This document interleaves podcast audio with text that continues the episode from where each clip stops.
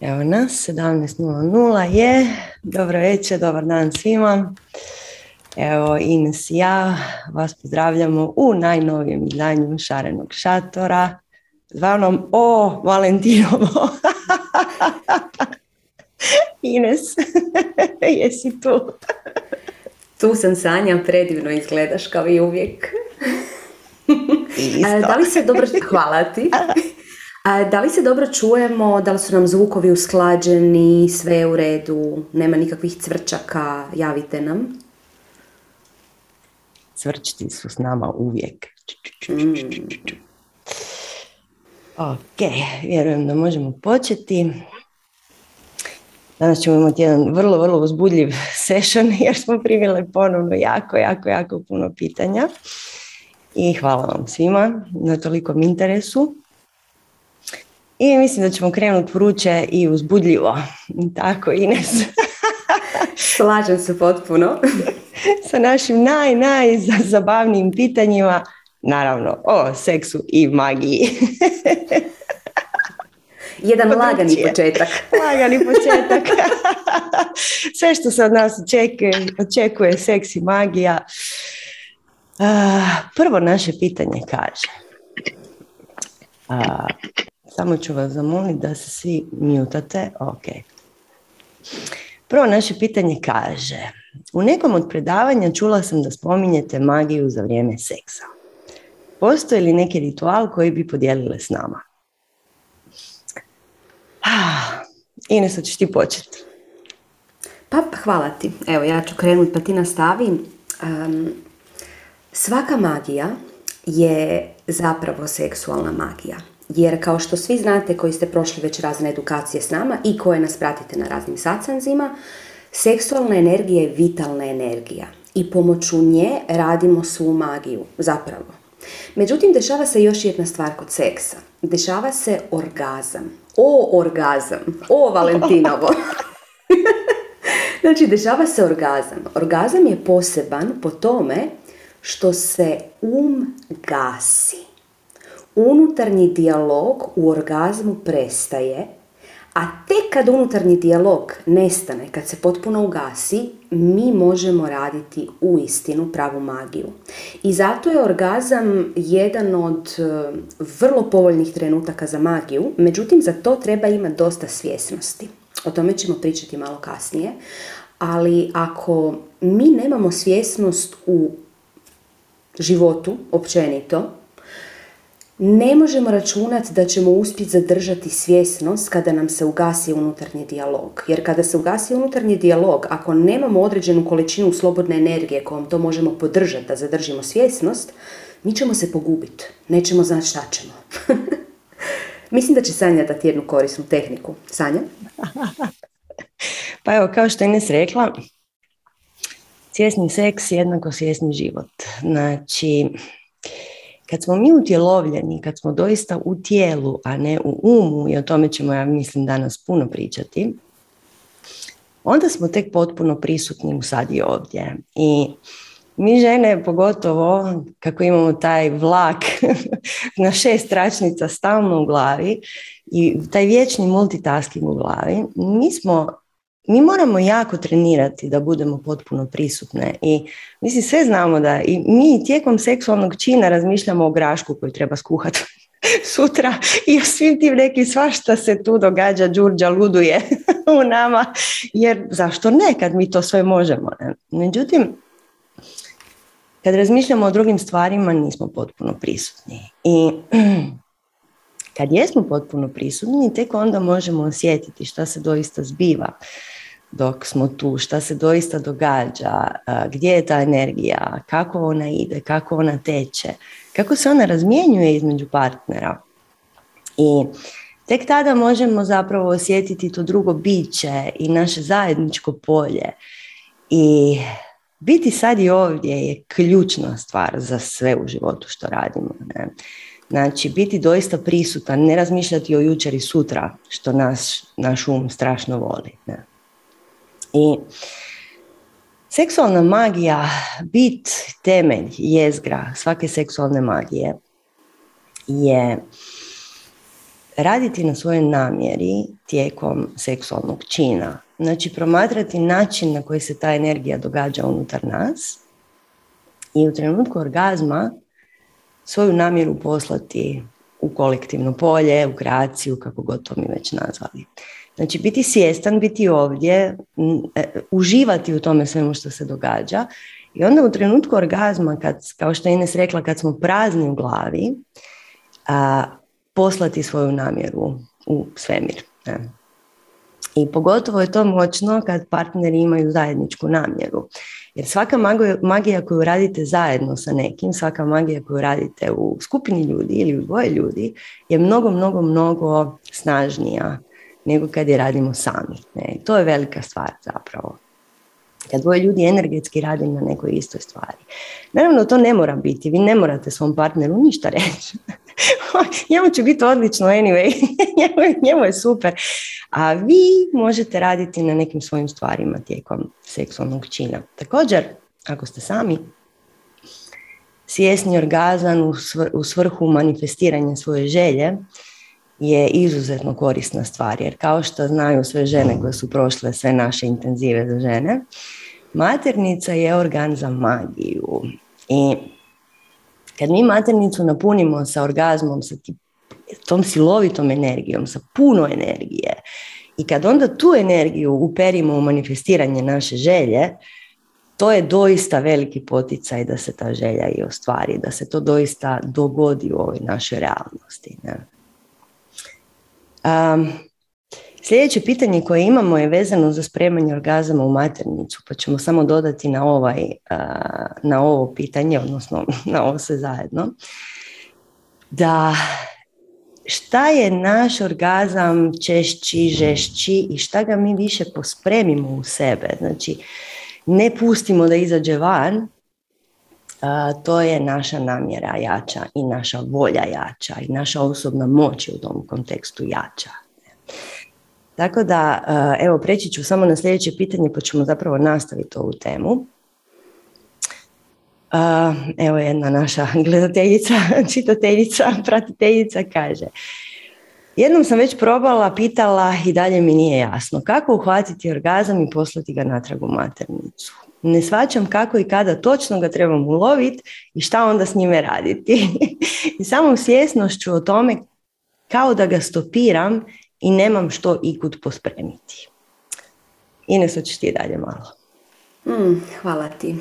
Da, e, stvar je u tome da magija, kao što smo rekli, se dešava kada unutarnji dijalog utihne.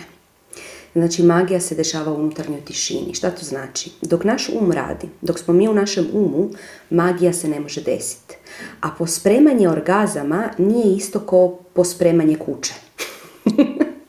znači to je malo drugačija stvar, malo više energetska, malo više magijska. I za to mi trebamo, ajmo to reći, zajahat taj energetski val orgazma. Probat ćemo ponovno objasniti tehniku, iako kažemo, ako vi krenete uključivati, sad kreće orgazam i vi krećete uključivati um, a kako je ono išla tehnika, šta sad, kad, u kojem trenutku, gotovo. Ne samo da nećete uspjeti spremiti orgazam, već nećete doživjeti orgazam. Jer, ili ćete ga potpuno oslabiti. Jer, jer kada se um uključi, nema te snage, nema te energije kojom mi možemo, te suptilne energije kojom mi možemo upravljati. Šta se treba napraviti?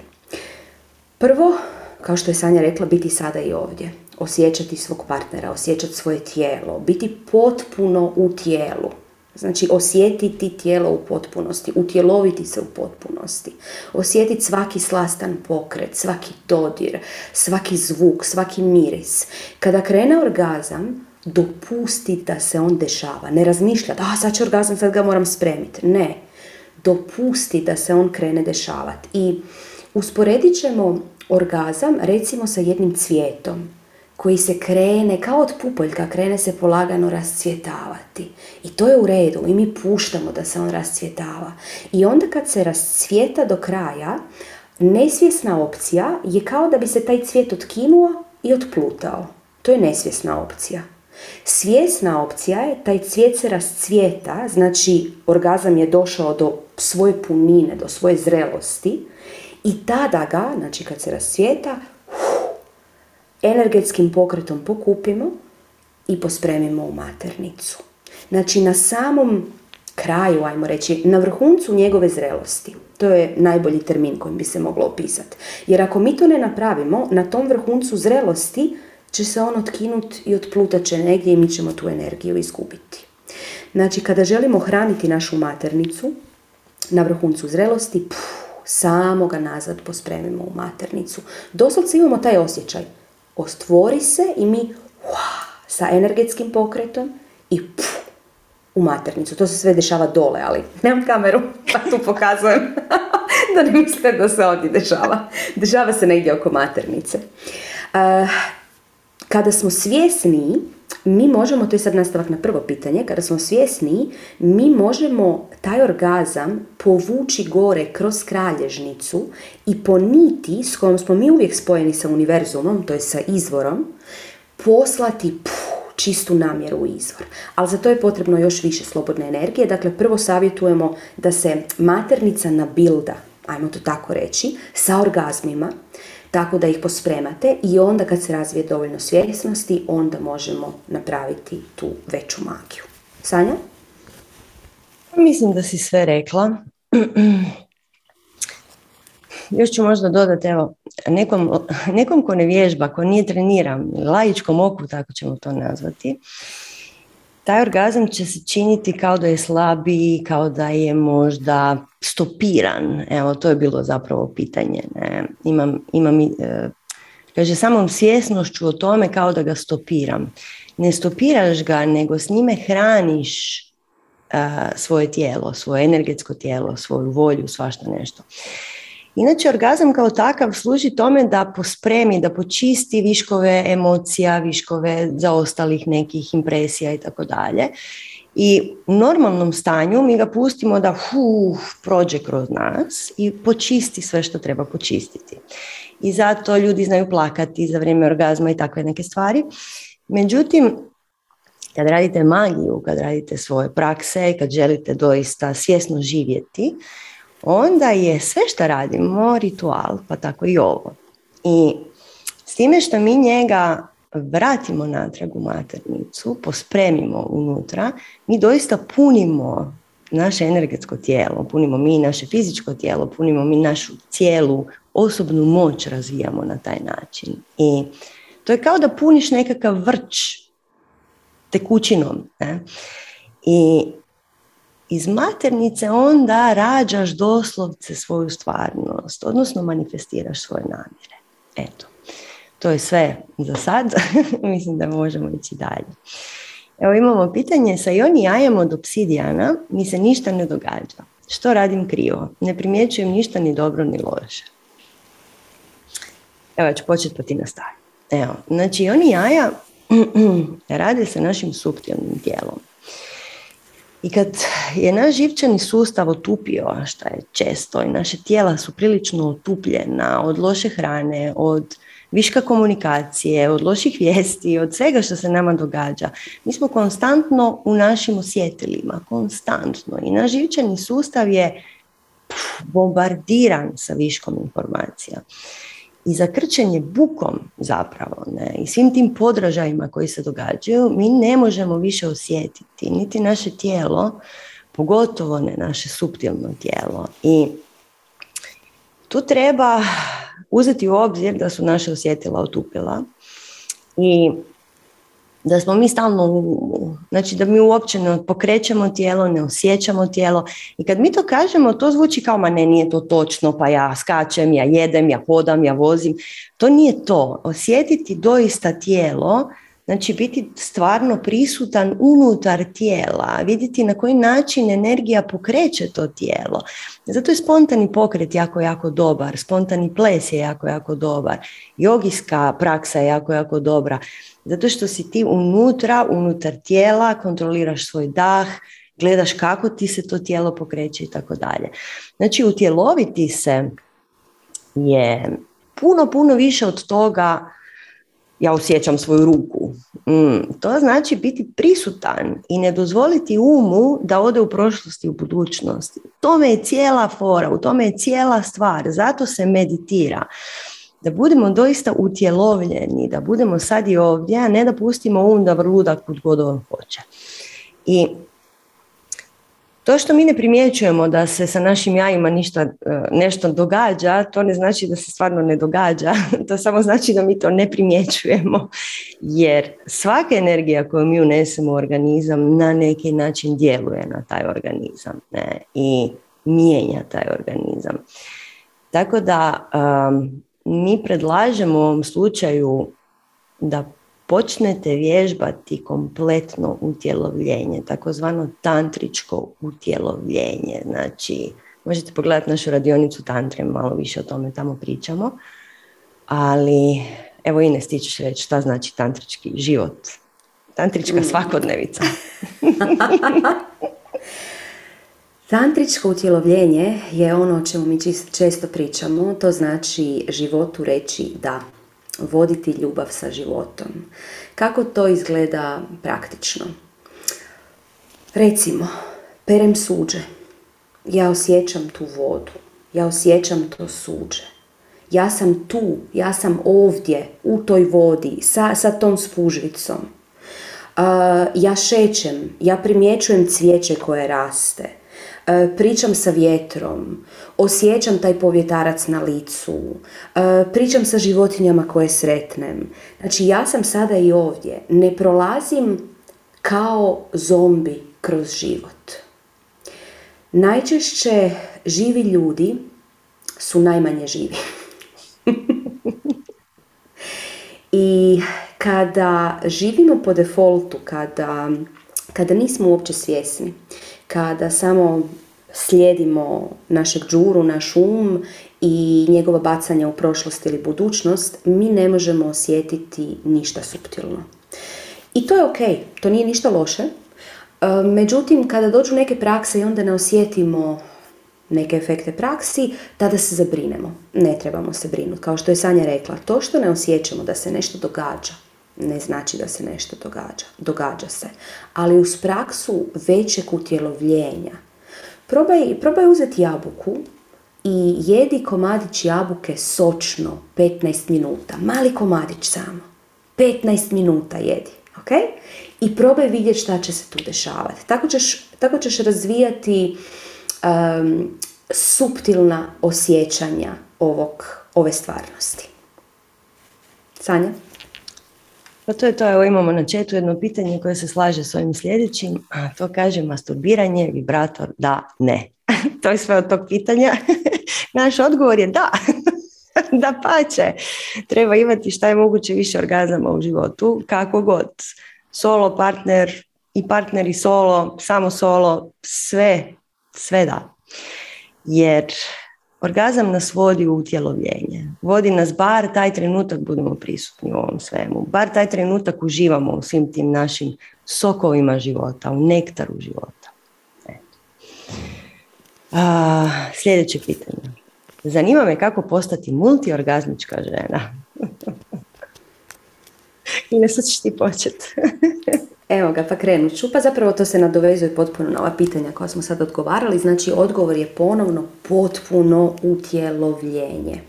Jer mi ne možemo... Uh, želimo postati multiorgazmički. To znači da trebamo biti vrlo senzibilni. Okay? Jer ne možemo biti multiorgazmički ako nismo senzibilni. Međutim, ako želimo biti vrlo senzibilni, mi ne možemo našu osjetljivost uključiti na nekim stvarima, a negdje biti potpuno neosjetljivi. Dođe nam nešto u životu što nam ne paše, mm, mi se zatvorimo. Dođe nam nešto čega nas je strah, mm, mi se zatvorimo. Ali kad dođe do orgazama, onda bi htjeli 15-20 orgazama. To tako ne ide. E, kao što smo puno puta pričali, metaforički rečeno, jedna je slavina za sve. I vi kad se otvorite životu, vi se otvorite u potpunosti. Tada se otvorite i za orgazme. Ne možete reći, a ja bi se otvorio samo za orgazme, ali mi se baš ne sviđa ovaj odnos sa mojom majkom, mojim mužem, mojom djecom, za tu bi se zatvorila i govorila sama sebi, ma dobro je to, a nije zapravo dobro. Okay? Znači, potpuno utjelovljenje, između ostalog znači odvrnuti tu slavinu i dopustiti si osjetiti život, imati hrabrosti, naći taj jedan kuraž u sebi Da uistinu živite život. I da onda ono što nam ne odgovara, iz toga nešto naučimo i promijenimo. Jer mi to možemo, zašto ne? Sanja? Pa da, ta kompletna inkarnacija o kojoj mi svi skupa pričamo, taj tantrički život znači daj mi sve od života, sve. I to znači opuštanje i prepuštanje životu, to znači povjerenje u kreaciju. I ako mi nosimo u sebi sram i krivnju, to, su, to su direktni neprijatelji orgazma i svega ostalog života, to su direktni neprijatelji života. Isto kao i bivanje stalno u umu, stalno vrtiš šta ti se događa, šta ćeš, hoćeš, nećeš. I a, postati multiorgazmička žena znači opustiti živčani sustav, znači kontrolirati svoj živčani sustav na način da u njemu nema previše buke.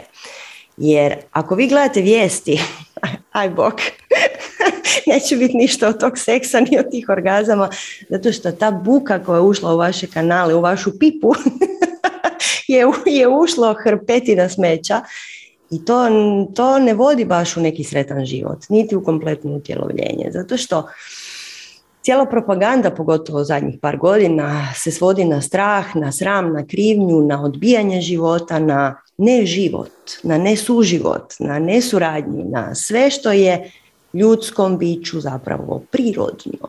E, mi se moramo vratiti ono što je ljudskom biću prirodno. I to je opuštanje živčanog sustava, to je pokretanje energije u tijelu, to je osjetiti to tijelo, radovati se životu, veseliti se životu. Ovo je igra ljudi. Ako mi shvaćamo jako ozbiljno svaki korak u našem životu, gle, nema tu sreće. onda, onda samo se brineš, brineš, brineš i onda umreš. To je to. nema veselja, nema nektara života u tome svemu. Ne? Znači, na nama je da odaberemo šta je za nas pravi sok života. I prepustiti se bez srama i krivnje i ograničenja našem seksualnom činu, znači utjeloviti to veselje što si živa, ne brinuti se joj ima malo celulita, joj kako sad izgledam, joj šta ja ću kuhat grašak sutra, to sve skupa, to, to samo ne vodi nikakvoj sreći, a pogotovo ne vodi u multiorgazme. I također potrebno je biti bez očekivanja, jer ako ti samo čekaš, čekaš, čekaš, čekaš, će, kad će, još jedan, hoće li još jedan, opet si u umu. okay. Znači, očekivanje je samo tu, nema očekivanja u tijelu. I tako da evo, Ines i ja zagovaramo tu kultiviranje veselja što si živ. Mm, i zato što ti je tijelo super i živo je i odlično ti je sad i ovdje i ne misliš o tome šta sve na tebi ne valja, ne, nego wow, vidiš šta mi se sad događa, ovo je genijalno, mm, baš je zanimljivo sad i ovdje. Ne. I to rađa Mislim, uzrok i posljedica, malo je sad to teško reći, ali povjerenje u život, povjerenje u kreaciju, povjerenje da si na pravom mjestu u pravo vrijeme, povjerenje u tvog ljubavnika, ako ga imaš također, ne? ali u sam čin tog zadovoljstva, čistog uživanja u životu, jer duša je došla u ovo tijelo uživati u tijelu, uživati u životu sa znatiželjom, sa igrom, a ne sa očekivanjima, sa ograničenjima, sa svim limitima koje mi imamo. Tako da, evo, malo smo proširili, ali to je više manje nekakav odgovor. Nadamo se da ste, da ste zadovoljni s tim. to naravno traži prakse, ali o tome ćemo malo poslije. Evo sljedeće pitanje. Kako oživjeti vezu i strast poslije deset godina braka? Ines. Hmm, deset godina. Hmm. ok, e, pa bit ćemo vrlo praktični. Prvo, e, ovo se nadovezuje na sva pitanja koja su do sada bila i ponovno je potrebno utjelovljenje. Međutim, e, ako mi izgubimo interes za partnera nakon deset godina, Mm, vrlo lako moguće da smo zapravo na jednoj razini izgubili interes za sebe i izgubili interes za svoj život. Daćemo jednu vrlo jednostavnu praksu koja će poboljšati kvalitet osobnog života, ali i tog partnerskog života. Probaj, recimo, sljedećih tjedan dana apsolutno sve. Pazi, zvuči jednostavno praksa, ali nije. Ok? Znači, koncentracija. Probaj apsolutno sve promatrati iz točke ljepote, iz perspektive ljepote. Što god ti se desi, što god vidiš. To će ti pomoći da nađeš jednu novu, novu zahvalnost na svemu što ti se dešava. I kad nađeš jednu novu zahvalnost na svemu što ti se dešava, tada ćeš partnera ponovo vidjeti kao prvi puta. Kad si ga tek vidjela i kad su se leptirići javili u trbuhu i kad je sve na njemu bilo super, e, a sada one stvari koje su ti možda prije bile super te lagano živciraju. Znači, probaj tjedan dana, ovo je vrlo teško, mislim teško, izazovno, vrlo izazovno, nije laka stvar. Zapravo je, beskrajno je lagana, ali težina u nama nam ne omogućava da mi to percipiramo lagano. Pokušaj tjedan dana, apsolutno sve, promatrati iz te točke ljepote. Znači, kao da staviš naočale koji imaju filtere napravljene od čiste kozmičke ljepote. I sve što vidiš, vidiš kroz to. I probaj tako tjedan dana živjeti i promatraj promjenu na sebi i prema odnosu na, prema svom partneru. I vidjet ćeš, e, partneri imaju zajedničku energetsku jezgru, uvijek, stvorenu seksualnim odnosom. Kako ti krećeš percipirati stvari iz e, točke ljepote i kako se dešavaju promjene u tebi, desit će se sukladne promjene u njemu i u vašoj zajedničkoj jezgri. I to će definitivno podići vezu na jedan viši nivo. On neće znat zašto, ali ti ćeš znat. Sanja? To su te naše male tajne. Život s vješticom. Na kraju ti muževima genijalno. Genijalno. pa da, svaku vezu treba njegovati. I mi, nažalost, smo često, pa možda je to odgoj, možda je ne znam što je, ali mi našu vezu doživljavamo kao ok, ona je počela pa se onda neko vrijeme događala i sad je ona tu po definiciji. Međutim, to nije točno. Ta veza je tu zato jer ti želiš da ta veza bude tu. Ti želiš tu vezu, ti želiš tu osobu, tog čovjeka. I on ti je super, jer nije slučajno on tu došao. Ti si ga htjela, uzela si ga i evo ga, tu je. I odličan je na onaj isti način na koji je uvijek bio odličan. I treba njegovati vezu stalno. Znači, to mora biti apsolutni broj jedan na top listi prioriteta. I svi mali znakovi pažnje, svi mali usputni dodiri, svi, svo držanje za ruku dok hodaš ulicom. A, to, trebaš ga malo napast kad je potušen ili dok popravlja auto. Samo mali podsjetnik, hej, pa mi se igramo, on nam je tako slatko i super. Znači, to, to je, treba ići van s njim, treba ići plesat s njim, treba se zezat s njim, trebate zajedno kuhat, trebate, ne znam, treba sudjelovati u njegovim uzbuđenjima. Možda ne uvijek, treba njima dati malo i slobode i nama treba malo slobode, ali stalno ga lagano zavoditi, lagano, suptilno, lagano, mm, usitno, cijelo vrijeme ti nisi default žena koju on dobio onako usput. Ne? Ti si moćno biće koje zna šta hoće. Ne?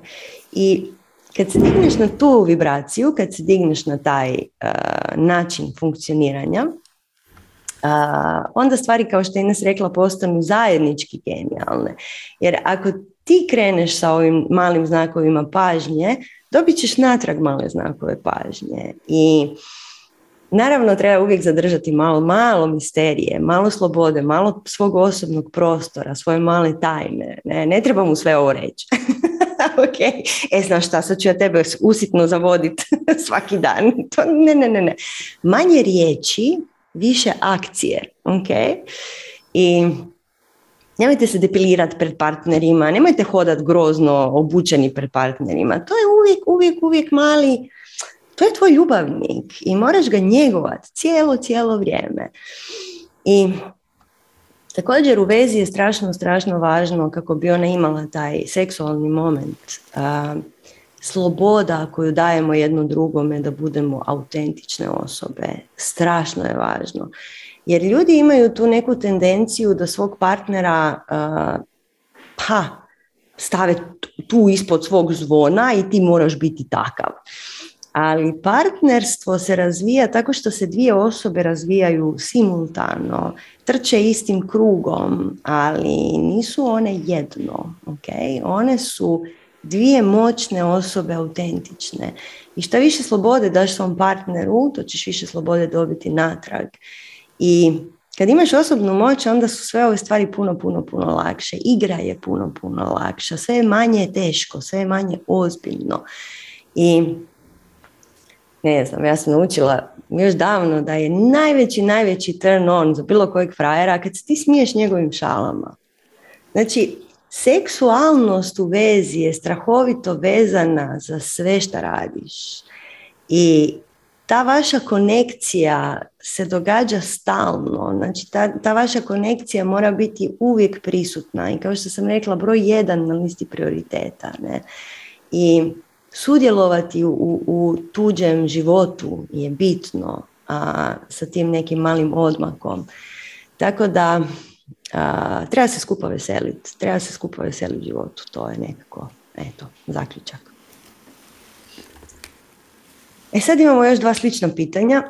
Kako začiniti seksualni odnos nakon dugo godina braka, mislim da smo to sada rekle. I postoji, na, imamo još jedno pitanje koje kaže što kada u braku nestane kemije i kada osjećamo seksualnu privlačnost prema drugim muškarcima, a moralna načela nas ograničavaju, potiskujemo tu energiju i posljedično se osjećamo frustrirano. Ines, hoćeš ti početi. Hvala Sanja.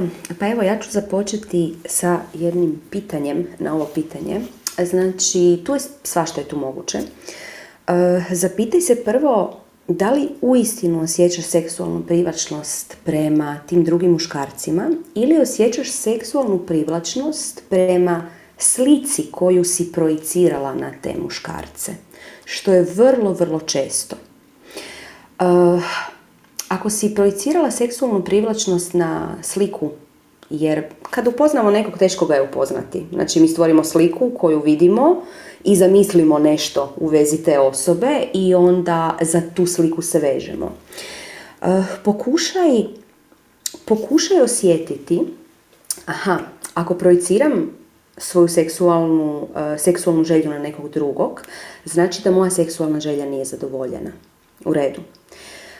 Idem taj seksualni poriv iskoristiti istraživati vlastito tijelo sama sa sobom i sa svojim partnerom, sa tom energijom koju sam razvila. Ne znam da sam bila jasna. Sanja? Pa, meni jesi Dakle, ono što, ono što ja pretpostavljam da, da je tu ključ je, znači, tu seksualnu energiju koju osjećamo prema drugim ljudima, ne moraju nužno biti čak ni muškarci, treba kanalizirati prema svom muškarcu. To je možda prijevod Znači, naravno da ćemo mi osjećati seksualna energija, vitalna energija. I ti vidiš nešto što ti se sviđa i protumačiš to kao svoju seksualnu energiju. Iako možda čak i nije. Jer seksualna energija je sva energija. Znači, kad god se tebi podigne ta nekakva želja za životom, to je seksualna energija. I a, kad vidiš nešto što ti se sviđa, dođeš doma i iskanaliziraš tu energiju sa svojim muškarcem. Jako je jednostavno. Eto, Ines, hoćeš još nešto dodati? To je to, super si rekla. pa da, još, još bi možda dodala taj razvoj tog nekog prezira koje se događa u vezama, koje definitivno guše tu našu seksualnu energiju i želju i sve to zajedno prema našem partneru. A to je taj jedan, pa nazvat ćemo ga prezir koji mi razvijamo prema svom muškarcu. Moramo jako paziti na to. Znači u trenutku kad ti vidiš da je tebe trigeriralo jer je on ostavio prljave čarape na kauču, što svi znamo da se događa i to, se, to su samo dečki, oni jednostavno ostavljaju prljave čarape na kauču i to je samo tako. E, ali to te istrigerira. Onda, a nije odnio smeće, rekla sam mu da odnese smeće, nije odnio smeće, ne, ne, ne, ne, ne, to te opet istrigerira. I razviješ jednu vrstu um, razmišljanja ja sam bolja od njega. Možda to nije sasvim jasno, to razmišljanje, ali kad god se ti namrgodiš jer on nije spustio zahodsku školjku, ulovi se u tome i kaži samo i sebi, ma ne, ne, ne, ne, nećemo se sad baviti s time. to je moj muškarac, ja njega moram zavoditi, moram ga imati, on je super i tu je s razlogom. I sad, ako se ja istrigeriram na WC školjku, ta naša veza neće biti dobra. Tako. I a, sva ta ljepota koju si vidjela u njemu kad si se u njega zaljubila, kao što smo malo prije pričale, se njeguje. Kao što je Ines malo prije rekla, gledaš život iz točke ljepote, ne iz točke prljavih čarapa na kauču. Mm. I da, to je to. pa evo, sad kad si krenula, ja ću još par stvari do, nadodati. A to je da, e, malo ću dublje objasniti ovo što je Sanja pričala, u bilo kojim odnosima, o tome smo već pričali u raznim sastanzima odnosima, ali vrijedi ponoviti, u bilo kojim odnosima važno je da smo na istoj razini. Jer Ajmo reći da kad smo upoznali osobu i zaljubili se u nju, idealno mi smo bili na istoj razini. Ako nismo bili na istoj razini, ako smo smatrali da je ona iznad nas ili ispod nas, ta veza neće biti zdrava. Znači zdrava veza uspije ako smo mi na istoj razini. Međutim, onda sa vremenom, tu smo negdje, sa vremenom se desi, a gle, on nije odnio smeće, pa baš je zaboravljiv, ja bi se tog sjetila, znači tu je. Gle, nije oprao suđe, ja ga svaki put operem, ja sam bolja od njega, znači on još uvijek pada. I onda tako pada, pada, pada i nakon 10-15 godina braka vi se više ne razumijete jer ga držite tu nisko dole, a sebe gore. Razumijete? Zato je važno ne razvijati taj prezir koji je Sanja, Sanja spomenula. Eto. Uh, ok, sljedeće pitanje. Mene zanima koji su to obredi ili rituali u toku mjeseca koji ne propuštate. Da li postoje neki posebni rituali za mladi puni mjesec? Znam da ima. A da li ih vi radite svakog mjeseca? Mi radimo rituale svaki dan. Znači, puni mladi mjesec u nama štangi ima blagoslov, zato jer e, pod navodnicima ne moramo raditi štangu, iako ponekad bi htjeli, ali eto za puni mladi mjesec ne radimo štangu, znači ne radimo ritual, okay, koji inače radimo svaki dan. Ali ono što je bitno je, ritual je sve. Na primjer, naš priprema za satsang je apsolutni ritual. Ja imam sjeću koja gori, ja imam kristale koji su tu, ja imam štapić koji je nosi moje namjere u svemir. Znači, da prostor je potpuno zaštićen, pripremljen, da se ništa ne dogodi krivo, da veza radi, da internet radi, da imam struje, znači sve je pripremljeno da ovaj satsang prođe mm, najbolje moguće. Znači rituale mi radimo svaki dan, cijeli dan. I kad to kažemo, to znači zapravo biti prisutan i poman. Šta mi treba? Ok, ne znam, nisam fokusirana danas. Ok, šta da napravim da se fokusiram danas? I onda ćemo ču, ču, ču, to, to, to, to, to i to.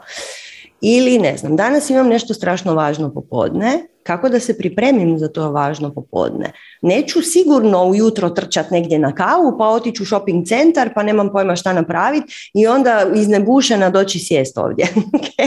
Nikako. Nego cijeli dan je ritual pripreme za to što se zbiva. I Rituali inače uh, za puni mladi mjesec, kad idemo u vještičarenje, rade se rituali za ostvarenje želja dok mjesec raste. Okay? Znači tvoja volja raste kako mjesec raste. A to vam je sve simbolika. Vaša volja je ono što je ključno. Onda, na primjer, uh, vještići rituali za uh, progon, za progon je kriva riječ, ali za nešto što ne želiš više u životu, ne, za protjerivanje nečega iz života, radiš kad mjesec pada, kad se gasi. Znači neki odnos koji ne želiš više, radiš tada magiju za odnos koji se gasi. Međutim, i da, naravno, slavlje je za puni mjesec. I to su sve upute za svakodnevni život, zapravo, kako ih ja doživljavam. I Naši rituali, Ines i ja radimo rituali cijeli dan, zato što nas ti rituali čine uzemljenima, zato što nas čine pomnima i da budemo sad i ovdje utjelovljene i sve ovo što smo pričale. I apsolutno je nedovoljno ako radite samo ritual za mladi ili puni mjesec. Okay? Tako da to je to od mene. Naravno možete raditi rituale za puni mladi mjesec, da pače, super je, ali ovi dani između su također jednako bitni. Eto. Ines, ćeš ti. Hvala Sanja, super si ovo rekla. Da, čuvajte se pomodarstva. U zadnje vrijeme su jako popularni rituali za mladi puni mjesec. Međutim, ako samo radite to, a ništa drugo ne radite, neće se puno promijeniti. Jer ljudsko biće je sklono. Daj mi jednu pilulu koja će riješiti sve moje probleme. Daj mi jedan ritual na puni ili mladi mjesec. Ili ajde, može na oba, ako baš moram. I to da riješi sve moje probleme. To ne ide tako. E, pričali smo o potpunom utjelovljenju. Kada smo potpuno utjelovljeni, mi živimo sa mjesečevim fazama. Mi osjećamo taj mjesec. U šamanizmu baka mjesec, tako se naziva. Baka mjesec je ovdje i ona kada je puni mjesec, naš um počinje više raditi, naše emocije dolaze više na van. Baka mjesec svojim svjetlom nam pokazuje šta sve imamo u sebi. A mi ako to ne želimo vidjeti, onda postanemo jako živčani, jako nervozni za taj puni mjesec. I drugi ljudi su živčani i nervozni za puni mjesec. A baka mjesec se hvata za glavu i misli si, ajme, sinko, čerce, pa ja ti samo pokazujem šta imaš u sebi, na čemu trebaš raditi, ne da se živciraš. Eto, tako da da, mjesečeva energija je vrlo vrijedna, ali nemojte se za nju zakačiti, a to je sad rješenje svih mojih problema radite rituale stalno i onda na puni mladi mjesec možete obogatiti. Mislim da čak i mi imamo na našem YouTube-u ili kad se prijavite za za nešto, ne znam više šta. Za newsletter. za newsletter, da. za newsletter da dobijete, dobijete ritual. Eto, koji možete ponavljati svaki puni ili mladi mjesec. Sanja? To je to. Baka mjesec, baš si lijepo to ispričala. Sljedeće. Imate li neki obred ili ritual koji radite kad imate ciklus i kako je zapravo to čišćenje energije prirodno kroz ciklus? Pa evo u našem intenzivu buđenje boginje mi detaljno razrađujemo sve što se događa u ženskom ciklusu kroz mjesec dana. I sve vi boginje sada znate već da ćemo reći, znači mi imamo četiri faze i kroz te četiri faze žena prolazi kroz različita stanja u svom umu i tijelu. I uvijek, uvijek tijekom tih mjesec dana mi radimo jedan puni krug. E. I tijekom PMS-a, znači tijekom faze prije same mjesečnice, mi trebamo očistiti sve što nama u životu više ne treba. I onda mi umjesto da čistimo sve ono što nam u životu više ne treba, mi čistimo kupatila i čistimo kolude kuću.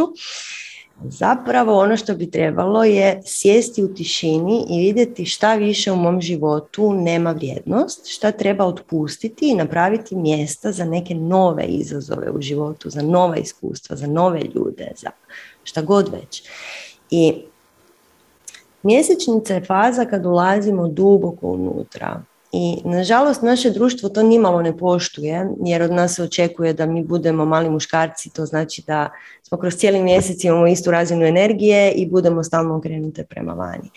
Međutim, mjesečnica je prirodna faza kad žena ulazi unutra. I kada analizira kakav je njezin život doista i zato one znaju biti dosta teške i zna se dogoditi i tjeskobe i svakakva stanja, crnjaci svakakve vrste, zato što nismo otpustili ono što nam više ne treba. Nismo otpustili iz života nešto što nam više ne služi. Mjesečnica također nas priprema za novu aktivnu fazu u životu. Okay? I te aktivne faze su mm, faze kad mi promišljamo o novim projektima, o novome. Mi bismo zapravo svaki mjesec trebali krenuti u novi ciklus doslovce, znači malu promjenu neku u životu napraviti kako bi u sljedećem mjesecu naš život bio bolji, kvalitetniji. Hm? I to što ta faza vještice, kako je mi zovemo, zahtjeva to povlačenje osjetila prema unutra, zahtjeva mir i tišinu. Mi u životu nemamo mir i tišinu uopće, znači konstantna je buka oko nas. Mi ne možemo uopće uroniti unutra, nismo mi na to ni navikle, niti nas itko to naučio. I u našoj civilizaciji, kao što sam rekla, je to ne, nezgodno, nije baš nešto što treba činiti. I ti kad kažeš, znate šta ljudi, ja sad jedan dana, nema me, aj bok, nemojte me zvati, nemojte me pisati, nemojte me ništa pitati, to nije društveno prihvatljivo, nimalo, jel tako? Jel to je ono što bismo mi trebali napraviti i tome su služili crveni šatori u selima, gdje bi se žene povlačile, s cijelom svijetu bi rekle aj bok i fino bi unutra šta radile magiju. Zašto? Zato što je to vrijeme kad si ti u tišini i u svojoj vlastitoj nutrini idealno za magijske rituale, za pogon svoje vlastite volje, za duboke meditacije, znači za konekciju sa svemirom, sa kreacijom. Kad kažemo duboke meditacije, to znači sjesti, povezati se, dobiti mudrost svemira. Mislim da ćemo danas pričati o tome u nekom trenutku. I to je ono što je moćna magija. Znači magija nije uzmem čarobni štapić i sad vitlam s njima abrakadabra. Ne, magija je povući se unutra, osjetit, konektirat se, dobiti mudrost, dobiti sve odgovore. To znači mi imamo sve odgovore unutar nas. Nisu oni unutar mog bicepsa, nego su oni unutar nas kad mi uđemo u mir i tišinu. Tako da e, to je faza vještice i zato nam je tako teško, zato civilizacija ne podržava te načine, niti nas uče u školi to sve zajedno što bismo trebali raditi u tom periodu. Eto, Ines. Mm, pa nadovezat ću se na ovo što si pričala, jer iako nas slušaju brojne boginje koje su prošle cijeli ciklus boginje, a, također nas slušaju i dečki. Pošto je ovo šareni šator, znači šator satsang za sve i dosta je dobro da objasnimo te faze. Ukratko, znači žena ima četiri faze i važno je da svaku od tih faza utjelovi. Jer ako neke faze zna utjelovit, neke ne zna utjelovit, ona neće postati cjelovita žena, cjelovito ljudsko biće. I tu će se onda radit, rađati razni problemi u manifestaciji života općenito. Koje su to faze? Prva faza je Amazonka. Tu smo okrenuti prema van, optimistični, radosni, možemo sve, neovisni. Okrenuti smo prema van i prema manifestiranju i stvaranju za sebe. I to je ok, niko nam ne treba. Druga faza, faza ovulacije, je faza majke. I dalje smo okrenuti prema van. I ovog puta okrenuti smo prema van, ali podržavamo druge u toj okrenutosti prema van. I te dvije faze, Amazonke i majke, vanjski svijet i kako podržava. Naše društvo i kako podržava. U redu je biti okrenut prema van, u redu je ići za svojim ciljevima, u redu je imati majčinsku energiju, hraniti druge. Međutim, šta se dešava? Nakon ovulacije mi dolazimo u predmenstrualno razdoblje koje nazivamo svećenica. I kao što je Sanja rekla, mi tada polagano ulazimo prema unutra. Vidjet ćemo i u sljedećem pitanju odgovor se sad nadovezuje od i na sljedeće pitanje koje ćemo pročitati, koje kaže u smislu da e, osoba je vrlo aktivna, ali osjeća da u menstruaciju počinje energija padati. To je normalno. Znači, predmenstrualno razdoblje naša energija pada. I to nije ništa loše, naša vanjska fizička energija pada jer jača ona unutarnja. Zato jer naše tijelo nam poručuje, uspori malo, sada trebaš ući unutra, u sebe i vidjeti šta tu sve ima. Šta tu sve za kraj ciklusa, jer kraj ciklusa je čišćenje, treba počistiti kako bi mogli, mogli ući u novo. Međutim, današnje društvo ne poštuje povlačenje prema unutra, kao što je Sanja rekla. Današnje društvo smatra neprihvatljivim biti u tišini, biti sam za sebe. Reći, ja ovo trenutno neću obaviti, ove obaveze, zato jer osjećam da se trebam posvetiti sebi. I to je ok. Ima jedan vid sa tibetanskim redovnicima.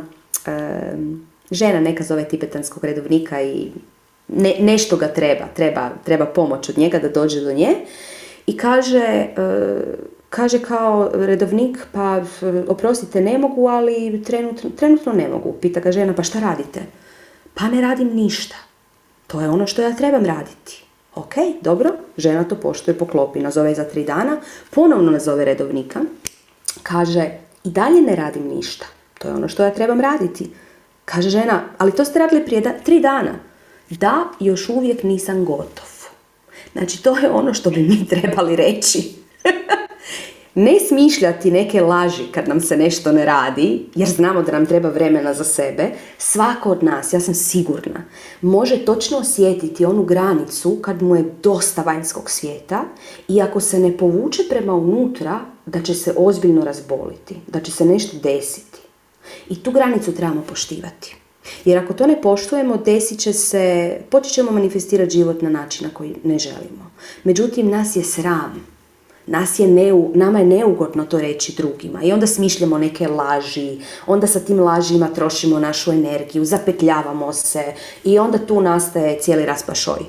Znači samo treba smoć hrabrosti i reći ok, žao mi ali meni treba vremena za mene.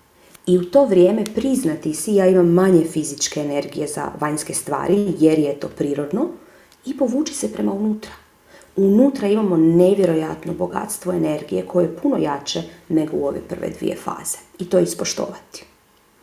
Kasnije ulazimo u četvrtu fazu vještice koja je sama menstruacija gdje smo duboko, duboko unutra i radimo magiju. Ako smo uspjeli proći svjesno kroz ovu fazu povlačenja prema unutra.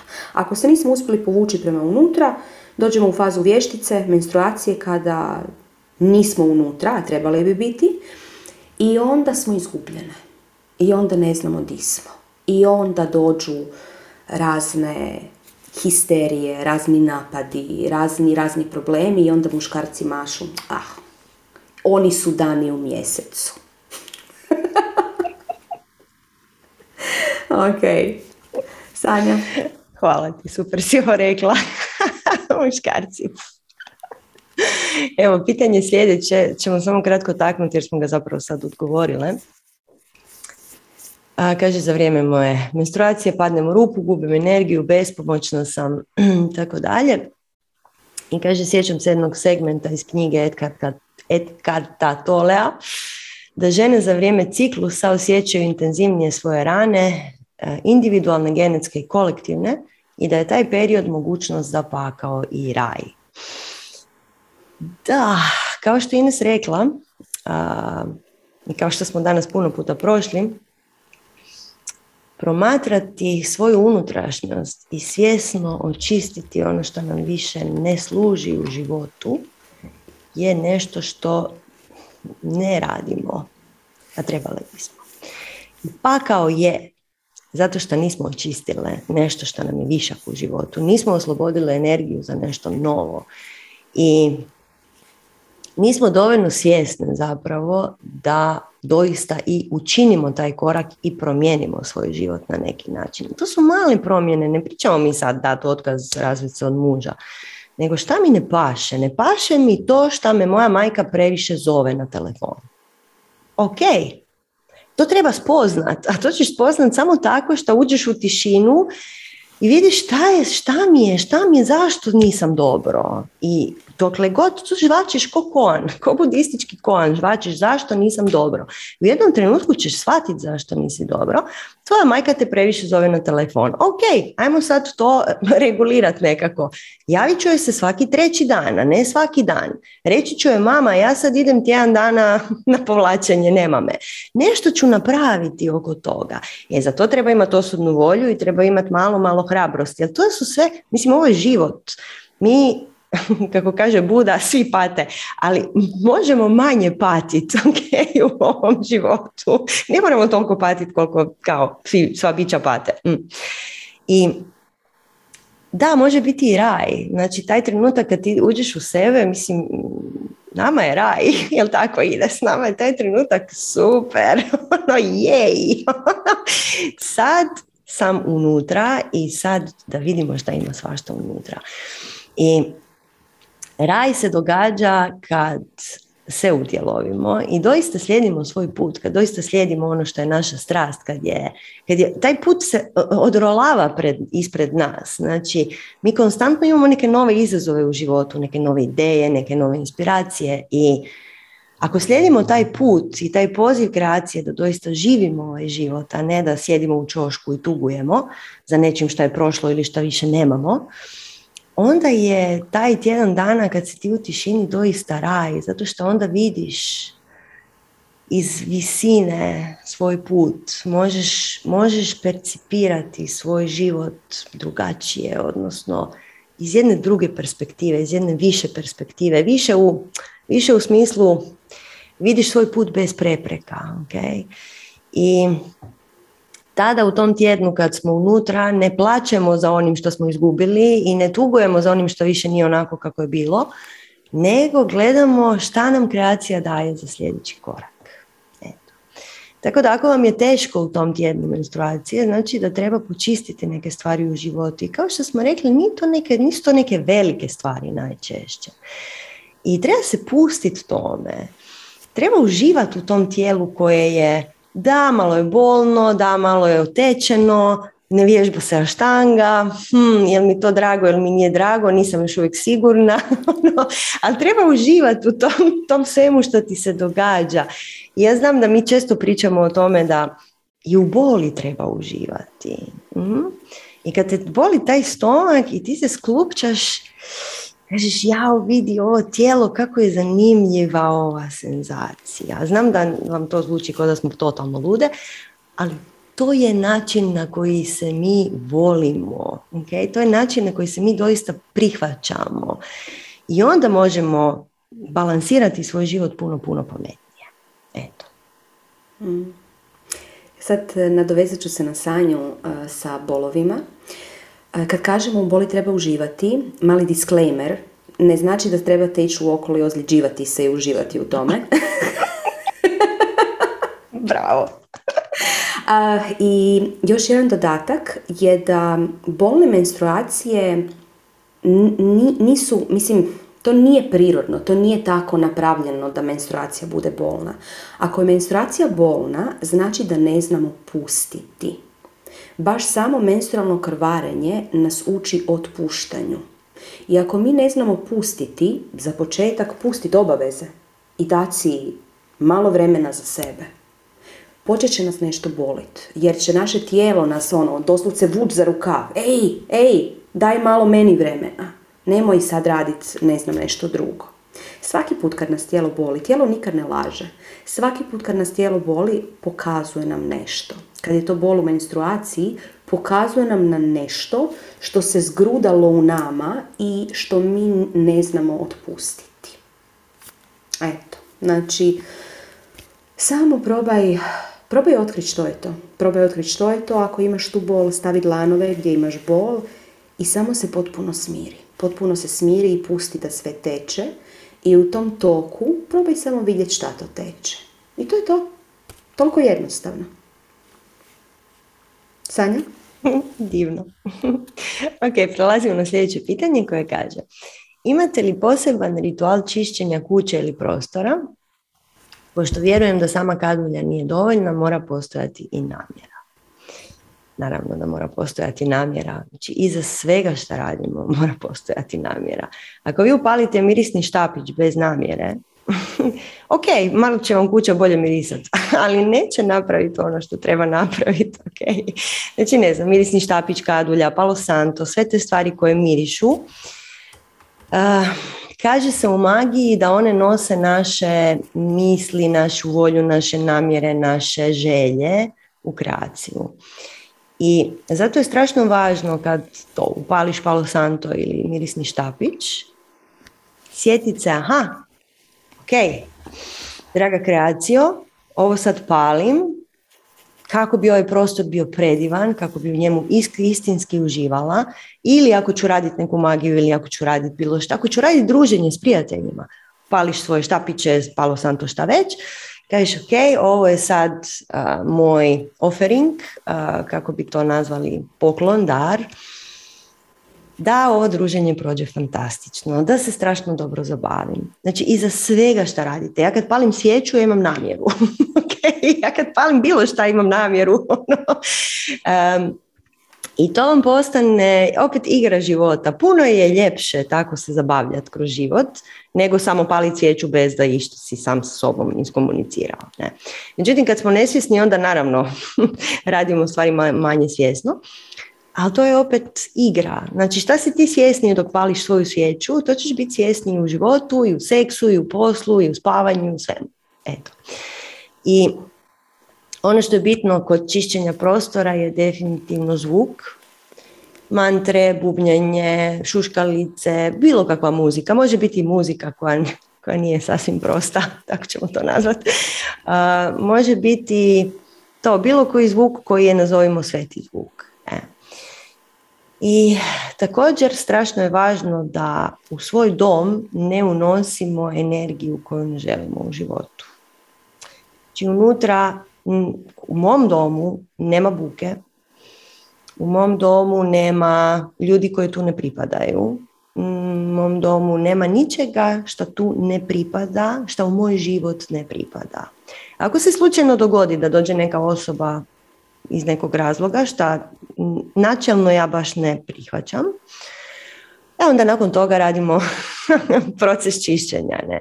Ali jako, jako, jako je bitna zaštita prostora. Znači postoje rituali za zaštitu i svi vi koji ste na strasti znate da to je jako važno. Svi vi koji možda niste, mi ćemo uskoro raditi neke rituale za zaštitu, pa možete doći na te radionice. Ali zaštititi svoj dom od svih energija koje tu ne pripadaju je ključno. Onda ga je puno lakše čistiti od svega tvog. ok. Ines. Oprosti, nasmijala sam se imamo pitanje e, kako da procesom čišćenja pročistim sve krvu. ne možemo, e, ne radimo crnu magiju. Crna magija bi bila da radimo e, čišćenje pod navodnicima drugih ljudi. Drugi ljudi ako žele biti u svojim kakicama, mi im moramo dati slobodu da budu u svojim kakicama, jer to je njihov put. Dajući slobodu drugima da budu u svojim kakicama, dajemo slobodu sebi da nismo u kakicama. Ono što trebamo je sami sa sobom, evo, percepcija iz točke ljepote. O, kako su divne kakice moje svekrve. Pa moja svekrva ima najdivnije kakice na svijetu. O, kakva sam ja sretnica. Eto, to je recimo promatranje iz točke ljepote. Svi mi koji imamo svekrve znamo kako je to. E, što se tiče čišćenja i zaštite prostora, da, sve je Sanja rekla, ne samo čišćenje, već i zaštita prostora je vrlo važna i namjera. Sve je namjera. E, to nam se veže na sljedeće pitanje. Hoćeš Sanja da ga pročitam? Da. Mhm. Evo, pitanje kaže, da li vam nešto pomaže u svakodnevnim aktivnostima ili da li vam je pomagalo? Joni jaja, neki kristala, aromaterapija, neki mirisi, masaže, nešto što nam još niste ispričale, smajlić. Da, to je ona, uh, ona želja ljudi da sigurno ima jedna tajna, jedna tajna velike moći. U kojem je to bilo crtiću? tajna velike moći. Ne, jel tako? Ne znam, ne, dajte nam ja napišite na chat ako se sjećate. tajna velike, blufonci. Mislim da je. Blufonci, ok. E, blufonci, znači tajna velike moći. Mi smo možda upravo zbog blufonaca otisnuto nam je ostalo u podsvjesnom umu da ima neka tajna velike moći, jedna jedina koja će nas prosvjetliti. E, ne postoje velika rješenja.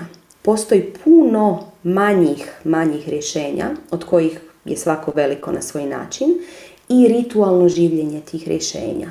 Da, naravno da se koristimo raznim, e, raznim pomagalima, znači joni jaja, kristali. Inače, ako e, vam trebaju joni jaja ili kristali, jedna od naših divnih strastvenica i asistentica na strasti je pokrenula Moon Rituals to je e, mjesto na kojem možete nabaviti vrlo kvalitetna joni jaja, kristale, gdje možete nabaviti palo santo, svašta tu ima.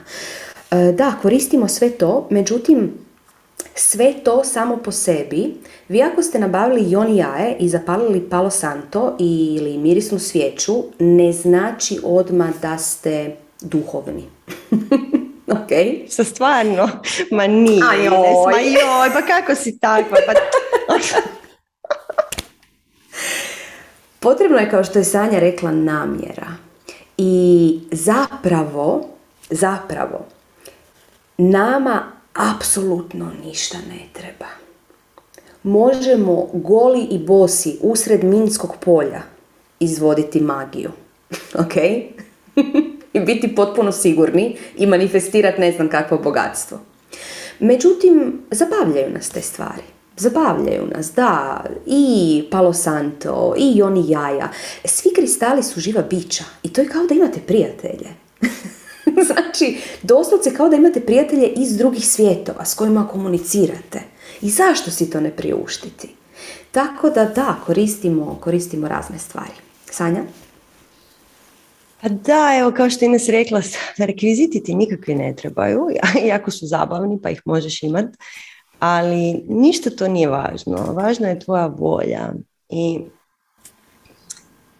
ono što recimo meni najveći, ono što ja koristim za svoje magije je inspiracija od strane drugih ljudi. Okay.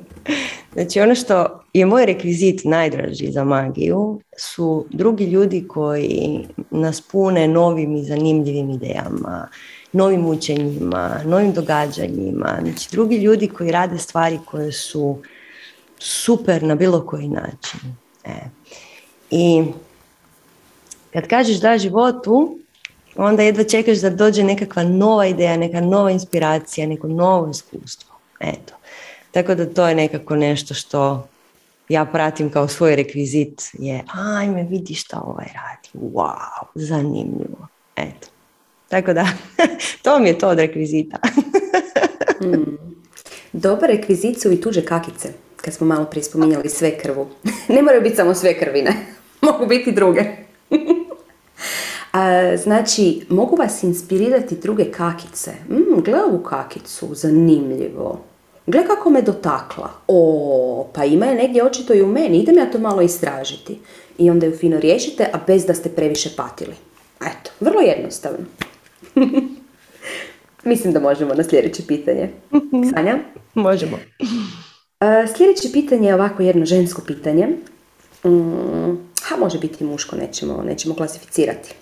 Kako se možemo njegovati prirodno i zdravo i tijelo i kosu i kožu, smanjiti nečistoće, miti se rebore, opadanje kose, za zategnutu kožu tijela, uzagrati pored vježbanja? Eto. Sanja, hoćeš ti krenuti? Pa može. To je jedno klasično pitanje.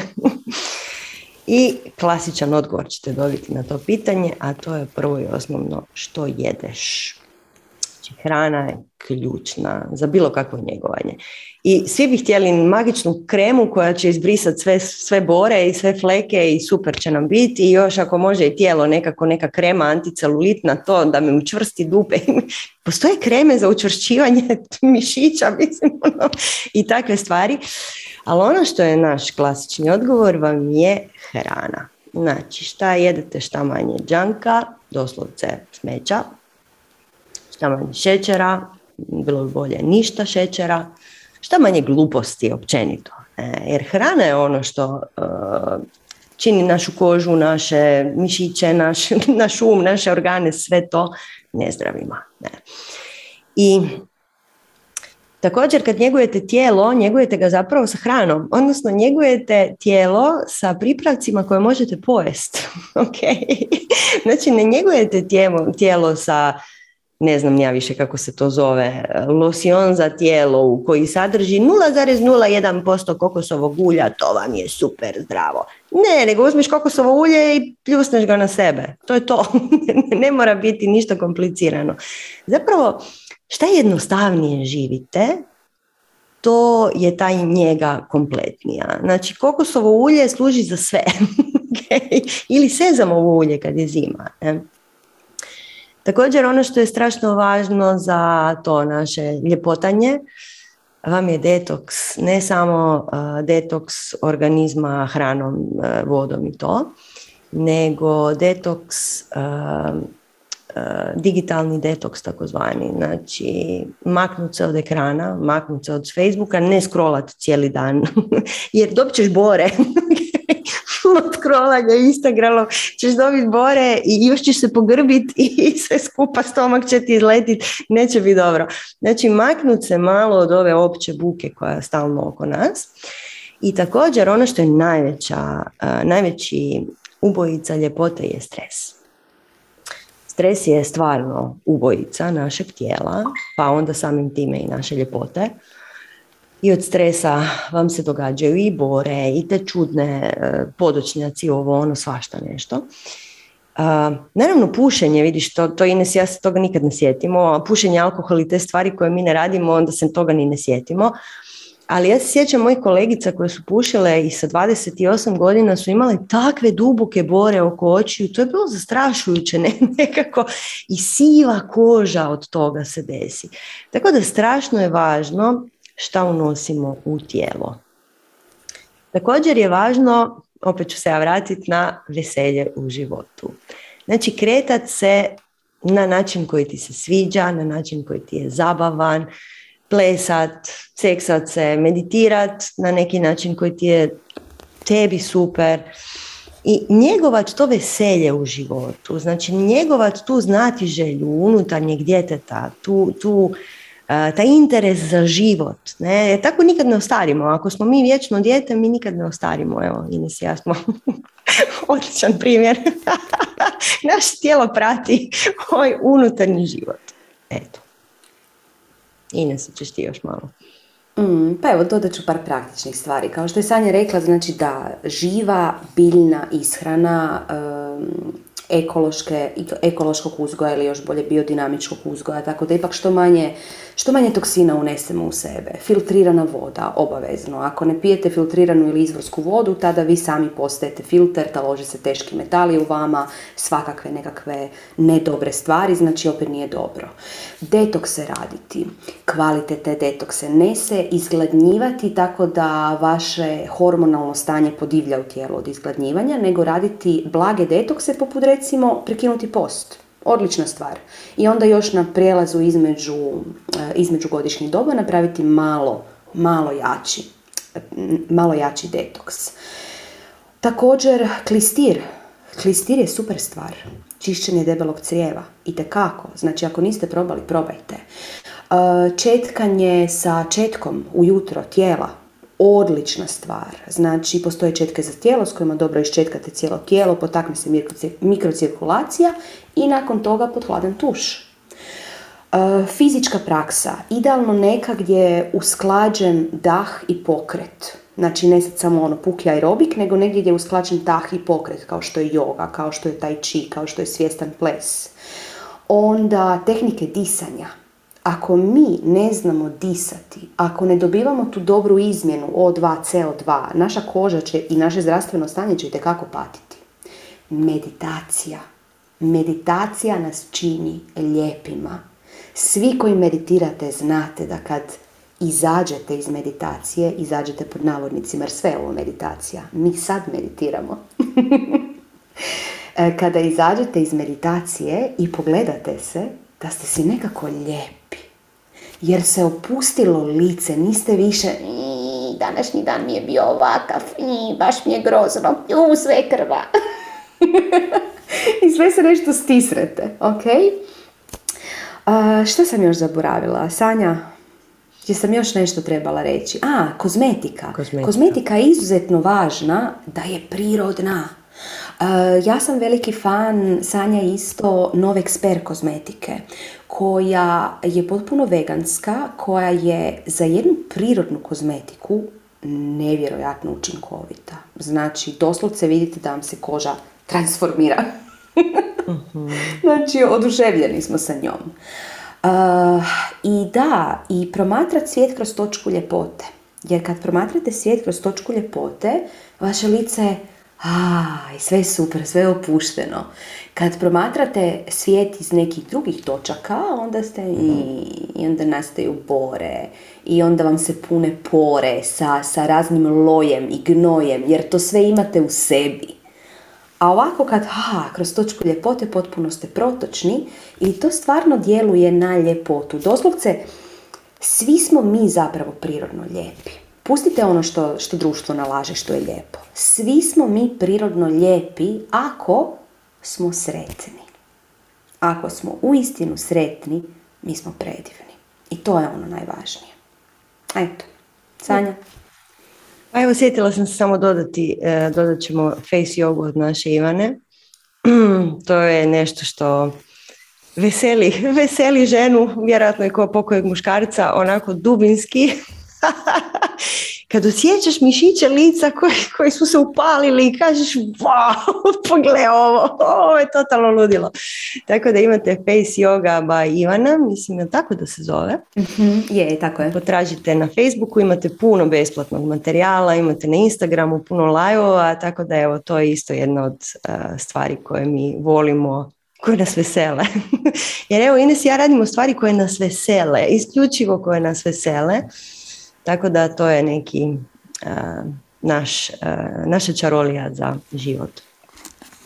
Možemo na sljedeće pitanje koje se nastavlja na ovo, a kaže pitanje je vezano za kronične hemoroide koje vučem zadnjih 10-15 godina, možda i više. Drugo pitanje su crni podočnjaci, iako spavam redovito i lijepo, sa kojim organima se može povezati i zašto? Znači, hemoroidi jednako hrana, jednako stres. Uh, mislim da smo sve rekli o tome. Znači stvarno, hrana koju jedemo gradi naše tijelo. Ne znam koliko, ja, koliko očiglednije to može biti. Ne? Nije hrana uzmem, nešto se desi i onda ispljunem na drugu rupu van. Znači hrana je doslovce naše gradivno tkivo. I kad imate problema sa bilo kakvim crijevnim stvarima, uvijek je hrana. Ponekad, i to isto ima veze sa hranom, će imati veze sa našom prvom čakrom, odnosno sa našim, našom sigurnošću u životu. Ali kad smo mi nesigurni u životu, onda posežemo za krivom hranom. Znači hrana vam je uvijek, uvijek, uvijek tu. A šta se, I stres. Stres je uh, ubojica čovjeka, eto, ali o tome je toliko riječi već rečeno da vam ne trebamo više govoriti. Što se tiče podočnjaka, jedete previše soli i definitivno su vezane za stres e, i vezane za bubrege. Bubrezi, u bubrezima skladištimo svoje strahove. Či znači, strahovi su vam vezani za stres i cijeli živčani sustav, cijeli endokrini sustav ne radi dobro kad mi ne uđemo u tišinu, barem kratko svaki dan. Znači svaki dan je potrebno uzeti malo vremena za ući u vlastitu tišinu. I to se onda naziva meditacija ovo ono, pa se onda ljudi toga boje ili šta će ovo ono. Ali, ali ne, samo uđeš u tišinu. To je sve što ti treba. Makneš vanjsku buku i malo dišeš. Eto, to je to. I sve ovo što ste nabrojali su zapravo te, te uh, kletve naše civilizacije, koju ćemo nazvati pod navodnicima civilizacijom, jer ovo što radimo sad u zadnje vrijeme stvarno više nema nikakve veze sa civilizacijom. Ali ljudi su sve bolesniji i to ljudi na Balkanu. Smo, mi smo nekako na Balkanu bili prilično zaštićeni od tih nekih stvari, međutim u zadnjih par godina situacija je otišla stvarno brutalno daleko. Tako da moramo se paziti, pogotovo jer zdravstvena skrb trenutno ne radi ništa. Moramo se okrenuti sebi i početi pametno se hraniti, pametno uh, svoje vrijeme i svoj živčani sustav uh, trošiti, znači okružiti se kvalitetnim znanjem, kvalitetnim ljudima, kvalitetnom hranom, bez buke, bez televizije, bez loših vijesti, bez svega ovog što se događa, maknut se od svega što truje naš organizam. Eto. Mm. Da, lijepo si to rekla. E, potrebno je shvatiti ono što stalno naglašavamo, ali jednostavno ljudi čuju te kad su spremni, jest da smo mi, ljudska bića, stvoreni za toliko puno više nego što naše društvo nama govori da jesmo. Mi smo stvoreni za nevjerojatne visine, za nevjerojatnu svjetlost. A šta mi radimo? Trujemo sami sebe sa lošom hranom, porast e, ne samo hemeroida, nego raka debelog crijeva u Hrvatskoj je nevjerojatan. Zašto? Zbog hrane. Trujemo sebe, ne samo sa hranom, trujemo se sa ljutnjom, trujemo se sa odnosima u kojima nam se ne da biti, ali smo pristojni. Pazite, mi smo pristojni, pa sami sebe trujemo jer trpimo nešto što zapravo ne bi trebali trpiti. Ok? Znači da, vrijeme je da se probudimo na sve načine. Ok, sljedeće pitanje. Evo sljedeće pitanje je vezano za pauzu i što mi mislimo o tome. Ali ja ću posložiti ova sljedeća dva zajedno jer imamo dva vrlo slična pitanja. Pa kaže, imam 52 godine, u menopauzi sam skoro dvije godine, taman od svojeg posljednjeg ljubavnog debakla. Znam da je, prestanak, da je menopauza prestanak lučenja hormona estrogena. Zanima me u kojoj mjeri je taj hormon zadužen za zaljubljivanje, jer me strah da me više nitko nikad neće privući i da više nikad nikog neću htjeti zagrliti, a to je jako tužno. Ines, ćeš ti. Mm, hvala. Pa evo, započet ćemo e, sa, to jest nastavit ćemo onu priču o ženskoj energiji, o ciklusima, jer rekli smo da žena e, koja još uvijek ima cikluse, ima fazu, ima četiri faze, amazonku, majku, svećenicu i vješticu. Međutim, onda se uvijek postavlja pitanje što je sa, sa ženama koje su ušle u menopauzu? Što onda? Žene kada uđu u menopauzu bi trebale postati kraljice svih tih ciklusa i vaditi određene faze po vlastitoj namjeri. Međutim, šta se dešava? Dešava se da žene nisu educirane o fazama. Da žene ne znaju uh, utjeloviti svaku od tih faza. I onda se dešava da kada dođu u menopauzu, da nisu nikakve kraljice ničega, već da su jednostavno izgubljene žene.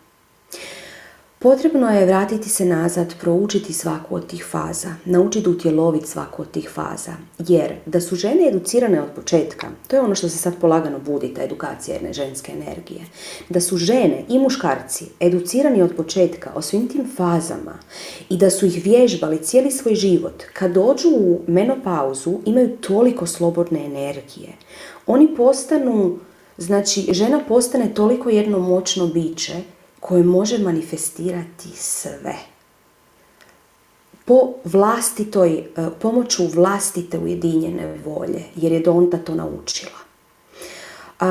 Ako se to nije desilo prije, ha onda eto, nikad, e, nikad nije kasno. Krenuti sad.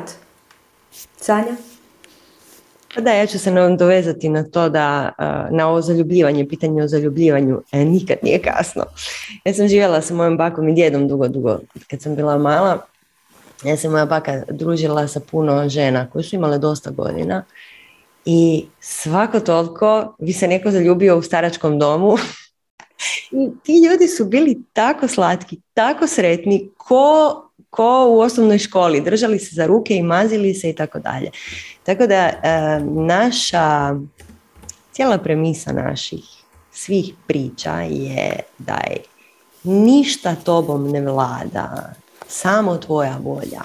Hm? Znači, nema i, hormoni su izgovor, sve je samo izgovor za nešto ne učiniti. A volja je da učiniti, da mogu, da nema veze koliko imam godina, jer stvarno nema veze koliko imaš godina. Tako da, uh, eto, mi iskreno vjerujemo da u ovom novom dobu koje spremamo, koje se rađa upravo, ćemo živjeti puno, puno duže po svim nekakvim istraživanjima, tako ću to nazvat, ali po svim drevnim tradicijama i istraživanjima realnosti, a ne istraživanjima znanstvenika, mi ćemo živjeti puno, puno duže i moći ćemo razvijati svoju volju i svoju osobnu moć puno, puno duže. Tako da ništa, ništa nije kraj. Čak ni smrt nije kraj, ali to nećemo danas. znači ništa nije kraj. evo, ja bih prešla na sljedeće pitanje, ako se slažeš Ines. Mm, slažem se. O, sljedeće pitanje je pitanje o Akaši. Ja sad idemo na ova pitanja koja su nama zanimljivija. Nemojte se ljutiti, ali mi više volimo ove neke filozofske stvari.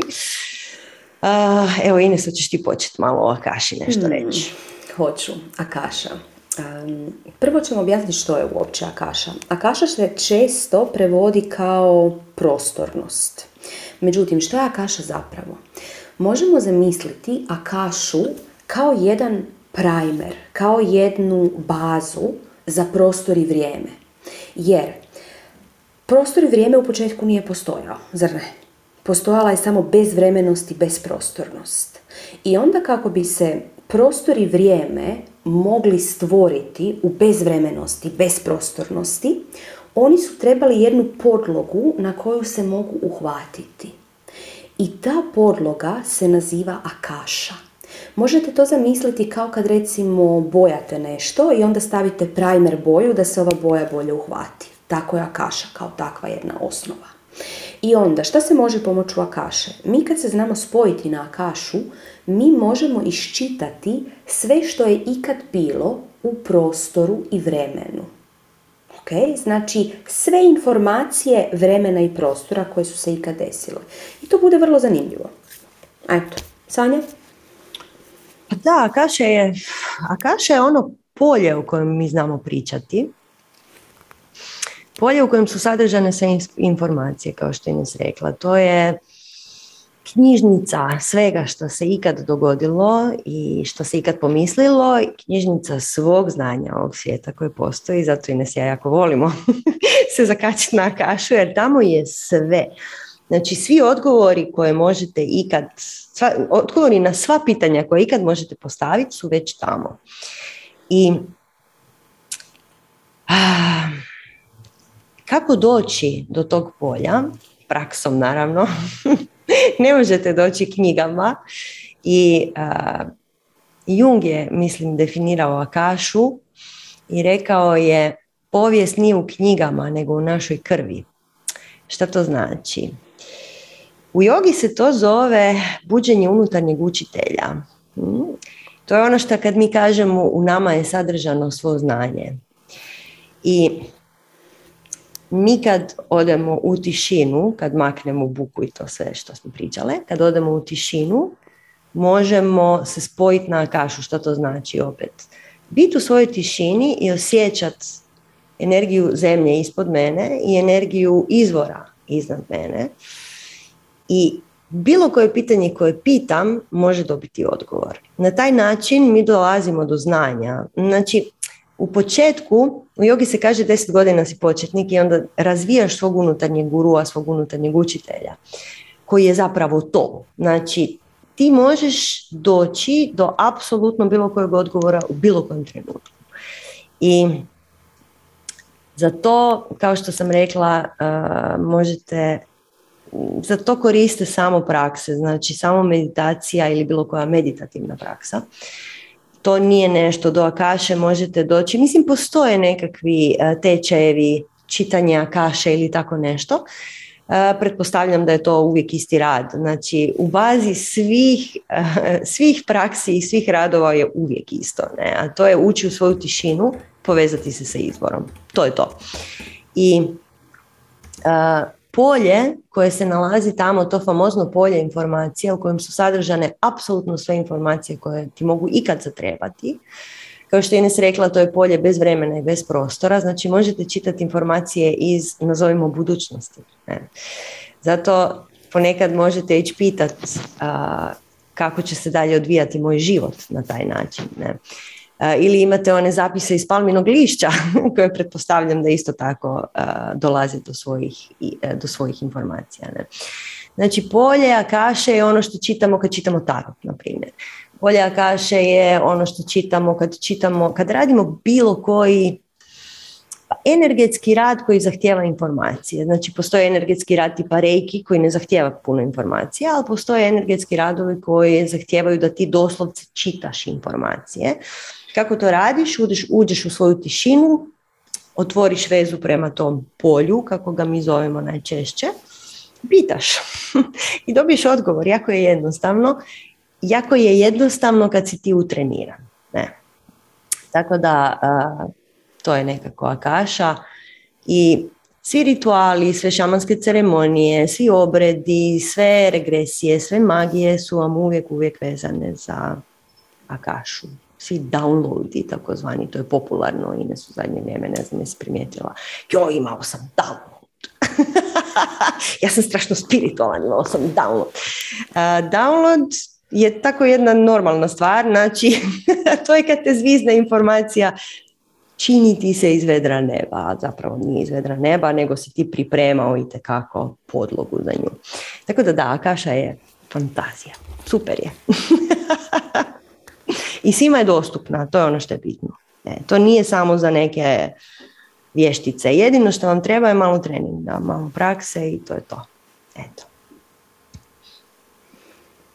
Ćemo dalje? uh Možemo na sljedeće pitanje.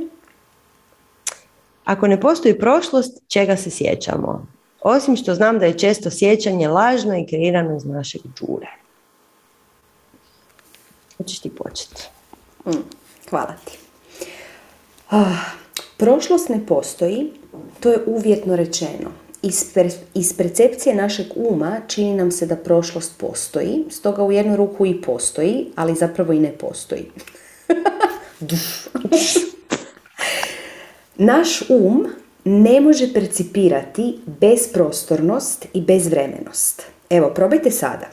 Probajte zatvoriti oči i probajte osjetiti bezvremenost i bezprostornost. Najbliže što tome možete doći je da zadržite dah, onda će vas to malo uvesti u to. Ali naš um jednostavno je linearan i naš racionalan um razmišlja linearno i onda on bezprostornost i bezvremenost u kojoj se nalazimo percipira kroz prostor i vrijeme koje se nalazi u akaši. Zato smo stvorili ovu podlogu od akaše da bi mogli imati prostor i vrijeme, da bi mogli imati naš um koji će onda vidjeti protok događaja. Ali zapravo on ne postoji, stalno je sada. Stalno je sada. I šta se onda dešava? Naš, e, naša prošlost je percepcija našeg uma. Zapravo nije stvarno, a je stvarno na neki način, jer i percepcija našeg uma je stvarna na neki način. I onda se dešava da mi na neke prošle događaje koji su bili potpuno neutralni, svaki događaj je potpuno neutralan, lijepimo neku svoju osobnu priču. Recimo, bili smo mali i mama je otišla, ne znam, u dućan, a mi smo se derali, mama nemoj ići u dućan, hoću da se igraš sa mnom. Mama je otišla u dućan i nije bilo pola sata. Mi smo u tih pola sata iskusili mama me je ostavila. To je pregrozno. Ja sam htio da se moja mama igra sa mnom, a ona me je ostavila. I imprintali smo, znači otisnuli smo u svoju energetsku jezgru jedan otisak ostavljanja. I onda kroz taj otisak ostavljanja kasnije živimo svoj život. Znači, jako trebamo paziti i znati da naša prošlost zapravo nije ono što se mi sjećamo. To su priče koje mi sebi pričamo. I mi našu prošlost i kako možemo promijeniti. Jer kako mi iscijeljujemo sebe, tako shvatimo. Aha, ovo u prošlosti nije bilo zapravo da mi je netko učinio nešto nažao. Nego sam dobila lekciju. Dobila sam jednu lekciju gdje sam ja razvila svoju snagu. I ja sam moćnija zbog toga što se meni desilo u prošlosti. Ok, ova priča više nije priča žrtve, već je priča junaka. To je sad skroz jedna druga stvar. Ok, Sanja? A, super si to rekla. Evo, ja ću, ja ću iskoristiti priliku i nadovezati se na uh, ovo što je Ines sada pričala o našim ranama iz djetinstva, traumama iz djetinstva. Svi smo puni trauma iz djetinstva. Jako je upitno šta se doista dogodilo. I kao što je Ines rekla, mi reagiramo na sve što se događa sa ne, iz neke svoje perspektive. I evo sljedeći vikend uh, Ines i ja vodimo radionicu koja se zove Buđenje unutarnjeg djeteta u kojoj ćemo upravo se igrati sa ovim stvarima. Doslovce ćemo se igrati sa ovim stvarima i gledat ćemo i svoje rane, naravno, iz djetinstva. Možda ćemo ih vidjeti na neki drugi način, jer jako puno toga što smo mi percipirali kao traumu, kao ranu, uopće nije trebalo biti, pa nije trebalo biti, ok, trebalo je biti, ali sada to ne bi ni blizu percipirali kao nešto što je bilo strašno. Tako da time ćemo se baviti sljedeći petak, subotu i nedjelju. Zamolit ćemo vas da budete s nama online, da ne gledate snimke, zato što će biti jako, jako puno praksi. I pozvat ćemo svoju unutarnju djecu i integrirati svoju unutarnju djecu i vidjeti te svoje rane jednim novim očima, očima odrasloga i vidjeti jesu li se te rane stvarno trebale dogoditi, ako jesu, zašto su se trebale dogoditi i čemu su one nama služile. Tako da sve naše rane koje smo koje vrlo često mi koristimo za svakakve izgovore, ali nije samo za izgovore. Na primjer, ti misliš da si kao dijete pao s kruške. misliš da si pao s kruške, a možda uopće nisi pao s kruške. Jer naše sjećanja su toliko varljiva. Možda si gledao film i u nekom polu snu si vidio dijete koje je palo s kruške i ti se sjećaš da si ti pao s kruške iako se to uopće nije dogodilo. Znači naše sjećanja su stvarno varljiva. I znamo to po tome da dvoje ljudi u istoj situaciji uopće nema isti, isti, uh, isto iskustvo te situacije. Znate i sami da otišli ste na Tulum sa prijateljicom, njoj je bilo genijalno, tebi je bilo brutalno dosadno. A bili ste na istom mjestu, ne? gledali ste istu predstavu, jedno je bilo super, a drugo je nije uopće bilo smiješno. Ne znam, otišao si na bosanske piramide, nekom će to biti najspiritualniji mogući događaj u životu, a drugi će reći pa njema, to je bilo bez veze. I onda, deset godina kasnije, taj koji nije bio spiritualan taj čas, je razvio prakse, je radio tralala, došao do nekakvog, do nekih uvida i onda će on reći, je, ono kad sam bio na piramidama, vidiš, vidiš, bilo je full zanimljivo. Iako taj čas mu uopće nije bilo zanimljivo. Možda je, niko ne zna, ok? niko ne zna što se dogodilo, ikad. Jer kao što je Inis prekrasno ispričala, taj naš um, on samo projicira uh, lijepi etikete na stvarnost i sad ta stvarnost je isto tako jako upitna jer svatko od nas živi u svojoj vlastitoj realnosti i to je činjenica. I zato je meni jedan film zabavan, a tebi nije. Jer u mojoj realnosti je taj film zabavan. Možda sam ja bila dobre volje taj dan, pa je meni bio super. Sjećam se, išla sam gledat Harija Pottera nekog. A, bila je predpremijera, ja mislim da je bilo u jedan ujutro. Ja sam tako htjela ići gledati taj film i Sergio i ja smo išli u jedan ujutro gledati taj film, znači meni je taj film bio tako užasan. Imala sam milijun primjedbi na to sve zajedno i onda je izašao poslije, kasnije nakon što je prošao kina, izašao je na nečem, nekom drugom obliku. Ja sam rekla, ajde idem ja pogledati taj film još jednom. E, film je odličan. e, ali ja sam bila toliko umorna da mi je bio grozan. Okay. Tako da naša percepcija stvarnosti isključivo ovisi o našoj vibraciji u tom trenutku kad mi percipiramo stvarnost i u trenutku kad se sjećamo.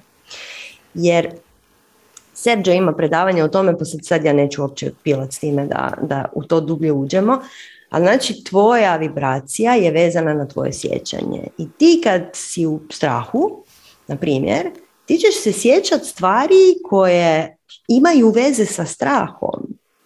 Ti kad si u hrabrosti, ti ćeš se sjećati kako sam bio hrabar u osnovnoj školi, sjećaš se ja sam bio tamo, sam išao po šumi, po groblju, pojma šta već treba.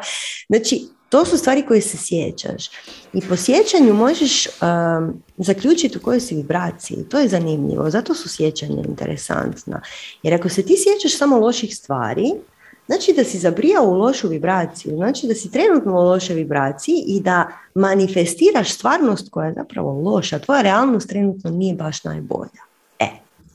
I a, mislim da, da, mislim da ću završiti sad tu. Mislim da bi mogli pričati tri sata o ovome. Ali ono što je bitno znati je, znači, kako mi radimo vrijeme, kao što je Ines rekla, vrijeme ne postoji zapravo. Ovo linearno vrijeme koje mi kroz naš um percipiramo nije stvarno. A kaša je puno stvarnija od ovog što mi percipiramo kao život. I mi gradimo vrijeme tako što skačemo kroz paralelne realnosti i sad će ovo napraviti puf, eksploziju u mozgu, ali baš me briga. Vi vidite šta ćete s tim. Znači, Bašar ima najbolje moguće objašnjenje toga. To je, kaže, to je kao kad gledaš film ti gledaš film i on teče, ima uvod i glavni lik se vozi na motoru, ide po svoju ljubavnicu, šta god, ti gledaš kako se to događa. A zapravo šta je taj film? Doslovno 24 sličice u sekundi. Okay? Znači to su slike koje nisu tekuće. Okay? To, to su naši skokovi, tako izgledaju naši skokovi. Znači mi gledamo paralelne realnosti i skačemo kroz njih. I tako gradimo vrijeme. I zato ja kažemo da sve postoji. Sve postoji sad. Jer vremena nema, postoji samo sad. I u ovom trenutku postoji sve. I kad ljudi dođu kaže ja sam u prošlom životu, to nije prošli život, to je paralelni život i zato ti možeš ući u njega sad, jer se on događa sad. I sve se događa sad i tvoje djetinstvo se događa sad. I zato možeš promijeniti svoju prošlost iz perspektive sad. E. Ok, to je to. Ćemo dalje. Može. Imamo super pitanje sljedeće. Evo, pročitat ću ga. Kako živjeti svaki dan radosno kao dijete sa tom vatrom i s uzbuđenjem? Hm. Evo krenut ću pa se ti onda nastavi. Da bi živjeli kao dijete, mi u sebi trebamo imati iscijeljeno svoje unutarnje dijete. Jer ako, kao što je Sanja rekla, sve sada, i ako sada postoji negdje mala ja koja je nezadovoljna zato jer je tata napravio ovo, mama napravila ono i ja se nisam dovoljno mogla igrati ili nisam dobila nešto što sam htjela, tada to dijete koje postoji sada u paralelnoj realnosti je spojeno na ovu mene sada i projicira nezadovoljstvo na mene sada. Ja pokušavam, ja znam svu teoriju, pročitala sam sve knjige i poslušala sam nekoliko predavanja i znam da treba biti radostan, znam da se treba utjeloviti, da treba plesati i ja plešem i pokušavam biti radosna i pokušavam gledati stvari kroz točku ljepote, ali nije, nije mi to baš nešto. Zato jer imam jednu paralelnu realnost koja hrani mene sa nezadovoljstvom. I šta ću onda? mogu, opcija A, mogu kukat. Ja, ja sam nezadovoljna, moje djetinstvo nije bilo dobro, tata i mama su krivi, da, da, oni su krivi, da sam bar imala druge roditelje. Opcija B, aha, gle ti to, idem ja to popraviti. Mi glasamo za opciju B i zato smo napravili ovu pa ja mislim da će ovo biti vjerojatno najzabavnija naša radionica. A inače smo sklone zabavi. uh, buđenje unutarnje, unutarnjeg djeteta koji će raditi sa našim unutarnjim djetetom. Znači doslovce ćemo raditi sa tom paralelnom realnošću, igrat ćemo se s njima, sva, svašta ćemo raditi. Evo, baš će biti i tako da tu se može dobiti ta jedna zdrava radost prema životu. Sanja?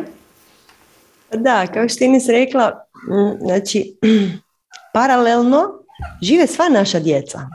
I naši tineđeri, i naša ranjena djeca, i naše zlatno dijete, takozvano. Zlatno dijete je ono dijete koje je puno potencijala i svi znamo da ga imamo u sebi negdje duboko unutra. To je dijete koje gleda život kao apsolutnu roller coaster, Luna Park. Šta sve mogu, vidi ovo, wow! I uh, to zlatno dijete živi u svima nama. E sad, njega smo mi zatrpali i pokrili sa svakakvim glupostima, ali on je i dalje tu. I kad mi integriramo svu svoju djecu u sebe i prihvatimo svoje tineđerske gluposti i shvatimo da naše traume iz djetinstva zapravo nisu bile toliko strašne, objektivno gledano, uh, i kad integriramo svu tu, ja znam zvati to derišta, sva naša derišta. Zašto? Zato što, na, znači, šta te trigerira u životu? Stvari koje su ti vezane za djetinstvo, ne znam. Ti misliš da je tebe tvoja mama napustila, evo Ines imala sjajan primjer malo prije, mama je otišla, nije bilo pola sata i ti si mislio ona je otišla za uvijek. To se mnogima dogodilo. I osjećaj napuštanja te uvijek prati. I on je jako suptilan, on je između redaka. I u trenutku kad tvoja prijateljica ode bez tebe negdje, tvoje ranjeno dijete počne, tvoje ranjeno derište vrišti, opet me netko napustio, pas mater, sto trigera odjednom. I dokle god ne upoznamo svu tu našu unutarnju djecu i ne, doslovce ne integriramo, to znači prihvatimo ih. Jer svi mi moramo prihvatiti to naše zlatno dijete, apsolutno, svu tu našu ranjenu djecu koja su unutra i sve te lude tineđere i sve to što smo radili. To treba sve integrirati kako bismo mi dobili našu osobnu moć natrag. Jer dokle god derišta napuštena, povrijeđena, ranjena, vrište u nama i samim time vrište iz nas, mi ne možemo imati svoju osobnu moć. Mi ne možemo biti autentična cijela osoba. Ne? Tako da a, to treba napraviti, treba se poigrati sa svojom unutarnjom djecom. I evo, nadamo se da ćete nam se pridružiti na ovo tri dana igre i velikog iscijeljenja. I šta će se onda dogoditi kad iscijelimo tu našu djecu? Ha, evo, ovo će se dogoditi. Vidjet ćeš da je sve igra. Vidjet ćeš da su tvoji potencijali svugdje. Svi mi znamo, sjećamo se, ja se barem nadam da se svi mi sjećamo, ja se sjećam. Ono kad si bio mali i kad si mislio da možeš postati sve, da možeš ići svugdje, da možeš biti svašta. I e, to je to zlatno dijete koje čuči u nama i to je ono dijete koje treba njegovati. To je ono dijete koje želimo, jer to je dijete koje se veseli životu, to je dijete puno entuzijazma. Ne? I eto, to ćemo probati napraviti sljedeći vikend, ne probati nego napraviti. Tako da evo Antonija je stavila već neke linkove na chat za buđenje unutarnjeg djeteta i svi, svatko od nas mora iscijeliti svoje unutarnje dijete.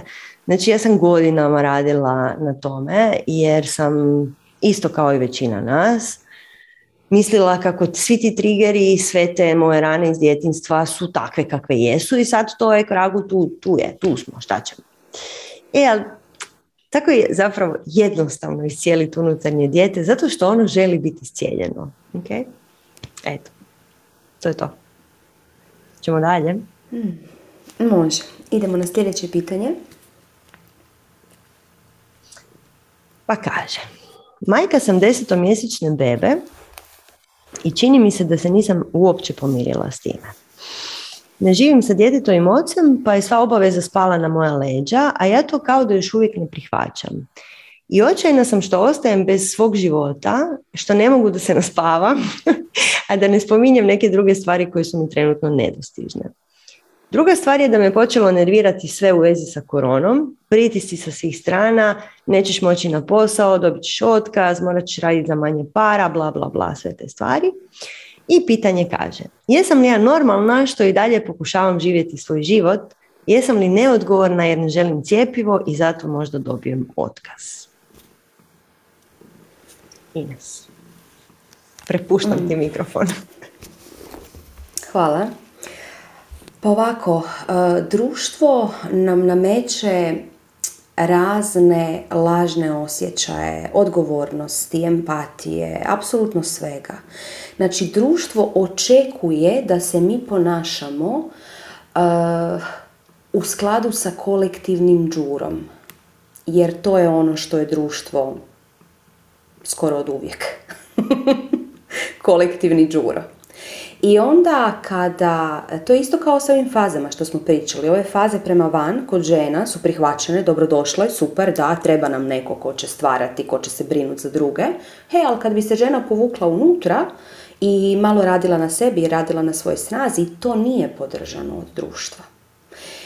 Isto tako nam društvo nameće te razne osjećaje lažne sigurnosti, lažne odgovornosti, lažne empatije, lažne brige za druge koje ako ne poštuješ, ti nisi u redu.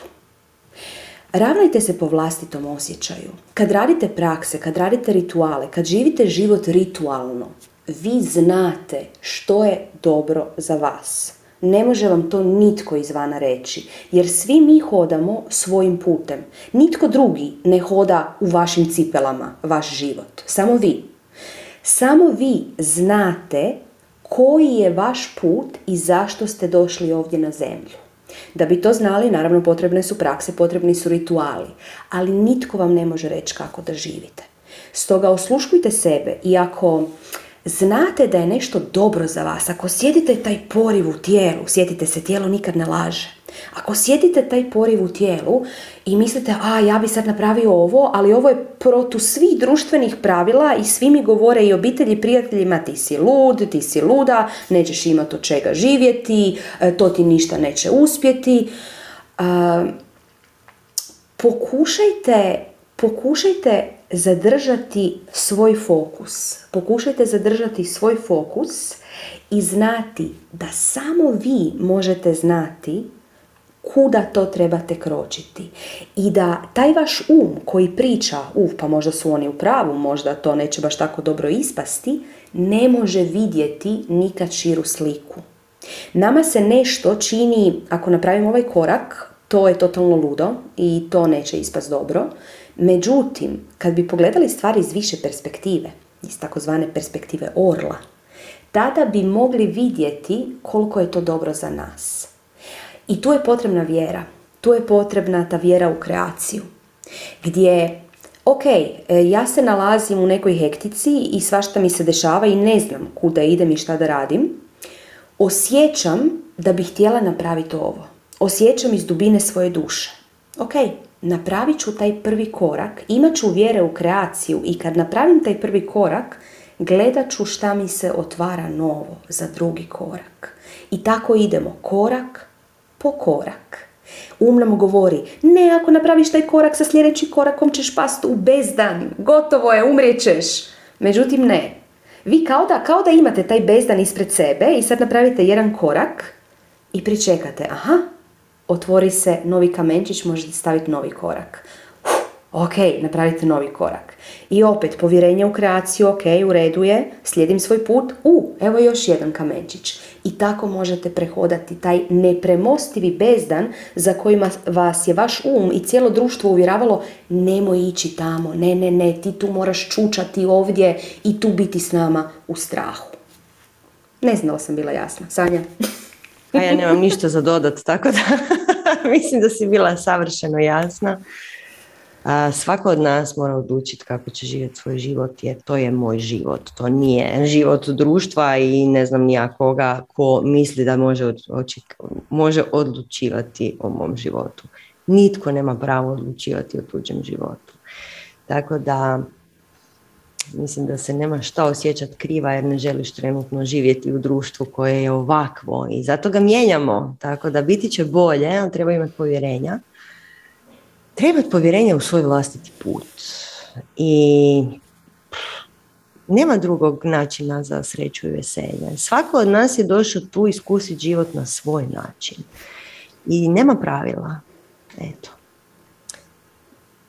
Sljedeće pitanje. Već dugo ne mogu zatrudniti, a nalazi nisu loši i moglo bi se, kaže liječnik. I mislim da nisam jedina koja se ovako nešto događa. Pa evo ja ću početi pa ćeš ti nastaviti, možemo tako. mm Puno ima tu parametara.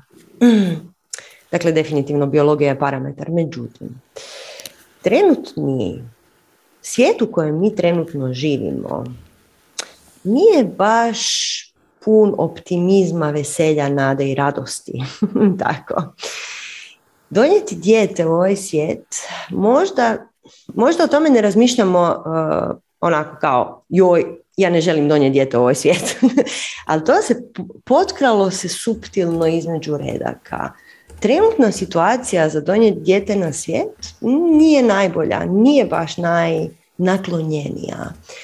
I Donijeti novo biće u svijet koji se raspada mm, je s jedne strane genijalno, s jedne strane prekrasan poklon svima nama, a s druge strane mora postojati negdje u dubini nas svih žena, to je jedno veliko pitanje, huh, da, mi sve trebamo biti majke, to je činjenica, ali majka čemu, majka kome?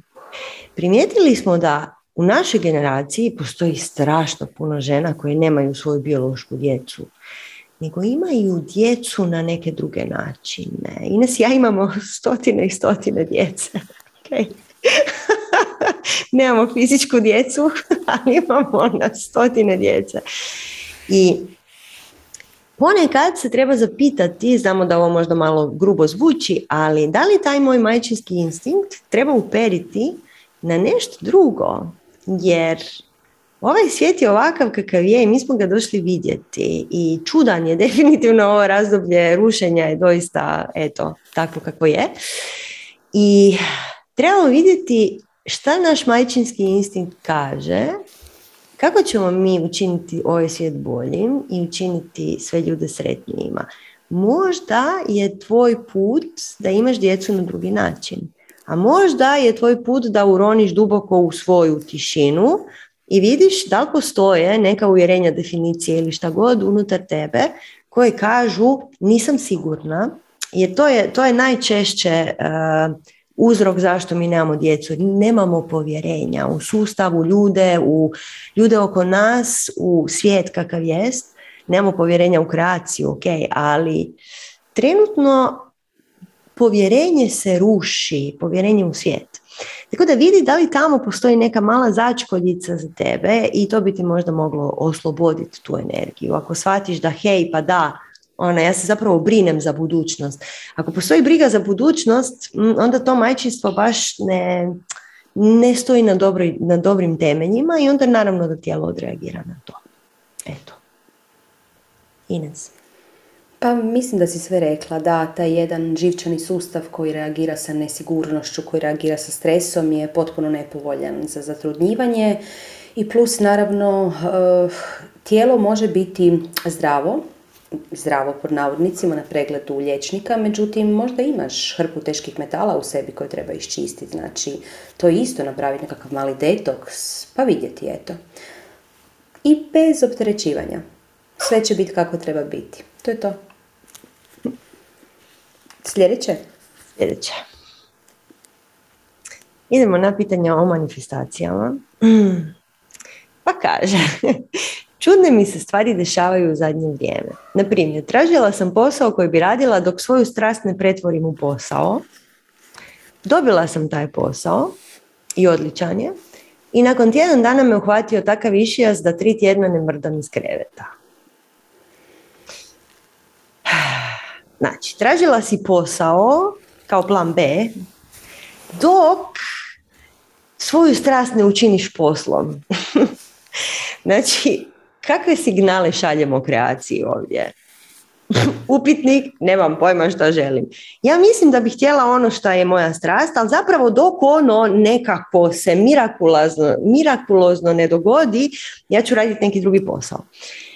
I kod svakog manifestiranja, to je sad već postala ko abrakadabra, manifestiranja, volja koja stoji iza toga je ključna. Znači šta hoćeš? Jel želiš raditi svoju strast ili želiš dobar posao koji ti je ok? Ako želiš dobar posao koji ti je ok, odlično, sad odluči ne želim raditi svoju strast, želim raditi ovaj posao. I sve će proći. Dignut ćeš se iz kreveta kad kad ta informacija uđe u tvoj sustav, znači kad se ti doista uvjeriš u to da je to to. Odlučiti što želimo, znači Ines ja vodimo to naše famozno školovanje strast, najviše ratovanja imamo oko želja odluči čovječe šta želiš, e, tu se sve raspadne. Okay? mi, ni, mi ko da niko ne zna šta želimo. Jer smo zbunjeni, jer smo, a, jer smo odgojeni krivo, jer su nam rekli, jer tralalala. Na nama je, mi smo odrasli pojedinci, autentične osobe, cjelovite, na nama je da odlučimo šta ja hoću. Jel hoću raditi svoju strast, jel hoću se gubiti po Južnoj Americi dvije godine sljedeće, jel želim frajera koji će me hraniti, šta hoću, šta je to što želim, jer dokle god mi jasno ne kažemo ja hoću to, kreacija nema pojma šta da ti da, jer ti ne znaš. I mislim, imate Bibliju u kragu i sve koja kaže, kako ono kaže, reci i bit će ti dano. Ne, traži, traži i bit će ti dano ali moraš tražiti. Što bi rekao onaj vic, kupi tu lutriju, kupi tu srećku za lutriju i dobit ćeš. E, znači, ne možete manifestirati svoju realnost na način na koji hoćete, bez da znate šta hoćete. Eto. Tako da sve te stranputice koje mi uzimamo, je, sad ću ja malo ovo, pa ću onda tek ono, to samo vodi u ovakve neke čudne slučajeve gdje te zapravo kreacija ošamarila i rekla dobro šta hoćeš od mene? Hoš posao, ako hoćeš posao, evo dobiješ, hoćeš strast, ako hoćeš strast, dobiš i to. Dobiješ šta god hoćeš od kreacije. I to vam je Isus, vam je fantazija po tom pitanju, jer je on veliki mag. I mi koji učimo magiju, i bavimo se magijom. Isus je jedan od propovjednika magije i sad svi vi možete reći šta hoćete, ali Biblija je magijska knjiga puna magijskih uputa i jedna od njih je traži i bit će ti dano. Znači koliko jasnije može biti od toga. no, ok. Eto, odluka, volja, želja, budite jasni. Ines. Mm, pa mislim da si sve rekla, samo ću još jednu stvar istaknuti, da kao što smo rekli do sada, naše tijelo ima unutarnju inteligenciju. I onda naš um ne zna za šta bi se mi odlučili. Da li bi mi siguran posao ili bi mi živjeli svoju strast? Ma da, mi bi živjeli svoju strast, ali nije još vrijeme za to jer treba nešto, nešto se desiti. Treba doći Bog sa neba ili anđeo neki i reći evo ti sad možeš živjeti svoju strast, a to nikako da se desi pa ću onda uzeti ovaj posao koji nije baš nešto, ali nema veze. Šta se desi? Naš, mi zapravo ne želimo taj posao koji nije baš nešto. Mi zapravo želimo živjeti svoju strast. Sada, ali si to ne priznajemo. I naše tijelo koje ne laže, koje ne zna lagati, nas šta? Zakoči. Mi trebamo ići na taj bezvezan posao, doslovce dobijemo išijas i ne možemo se dići s kreveta, jer ne želimo ići na taj bezvezan posao. Ok? Znači priznaj si, ja želim raditi svoju strast sada Ok, za to treba imati brutalno puno hrabrosti. Jer svi oko tebe ti vjerojatno govore, ma kakva strast, o čem ti pričaš, nema kruha od toga. E, znači treba, treba nadletiti vlastita i tuđa uvjerenja i odletiti u svoju svjetlu budućnost sada. Ok, sad je vrijeme. Tako da eto, to je to. Da, morat ćemo malo skratiti, ali dobro. Jer prošlo su već dva sata, o Bože. mm Nismo ni na pola. ok. E, ali ajmo ovo sljedeće, jer mislim da je bitno. uh Ja isto mislim da je bitno. Znači, probat ću skratiti. Sve što očekujem da se desi, manifestira se suprotno. Kaže, čitav dan sam pod stresom zato što imam zubara, onda odem kod zubara i tamo sve bude ok. Onda odem kod provjerene frizerke, izađem van ko štraca. Odem za razgovor na posao koji sam trebala dobiti, ne dobijem. Odem na razgovor za posao koji nisam trebala dobiti i njega dobijem. I tako dalje, i tako dalje. E sad, ima jako puno toga, dugačko je to pismo.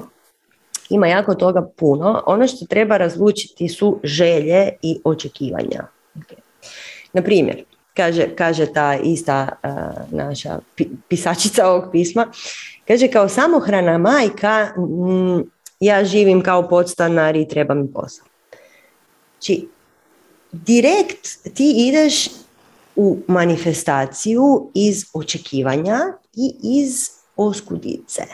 Okay? Znači, očekivanja i oskudica su prokletstvo za bilo kakvu manifestaciju. I želja i manifestiranje nisu jedno te isto. Želja i očekivanje nisu jedno te isto. Znači, kad ti očekuješ da ti se nešto desi, onda ti se to ne desi, trebaš imati povjerenje u kreaciju da je ovo najbolje moguće što se tebi moglo dogoditi. Okay. I uvijek će, kao što je Ines malo prije rekla, biti upravo onako kako treba biti.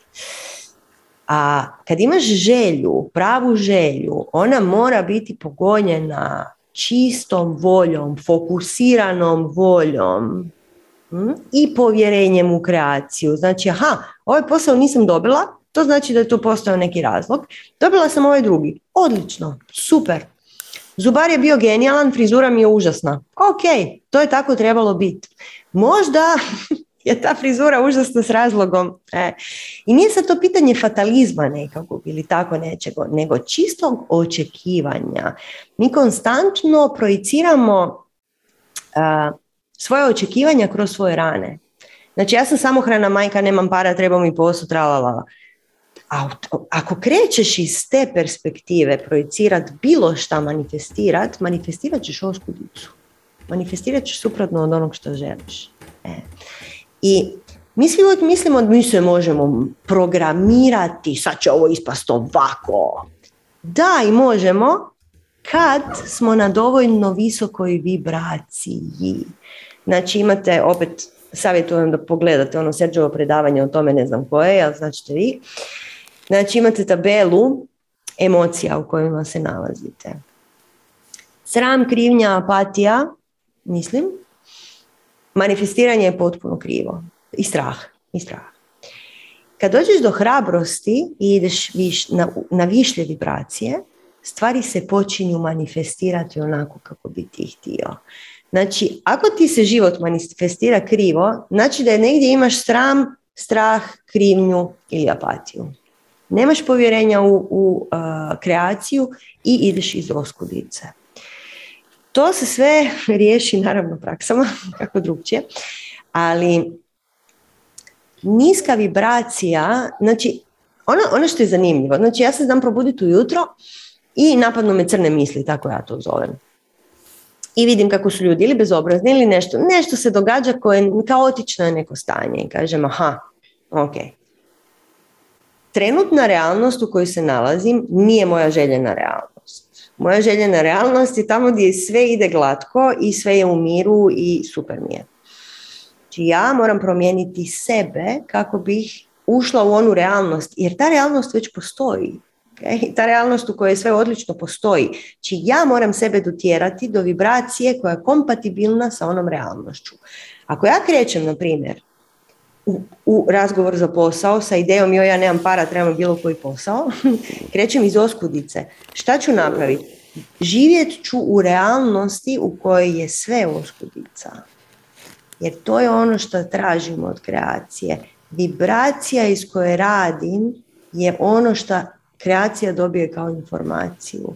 Znači ako se ti, ne znam, sramiš iz bilo kojeg razloga samog sebe, a svi smo našli se u tim situacijama, dobit ćeš odgovor. Znači manifestacija je zapravo odgovor na tvoju vibraciju. Okay? I odgovor također na tvoju osobnu priču koju ti samo sebi pričaš.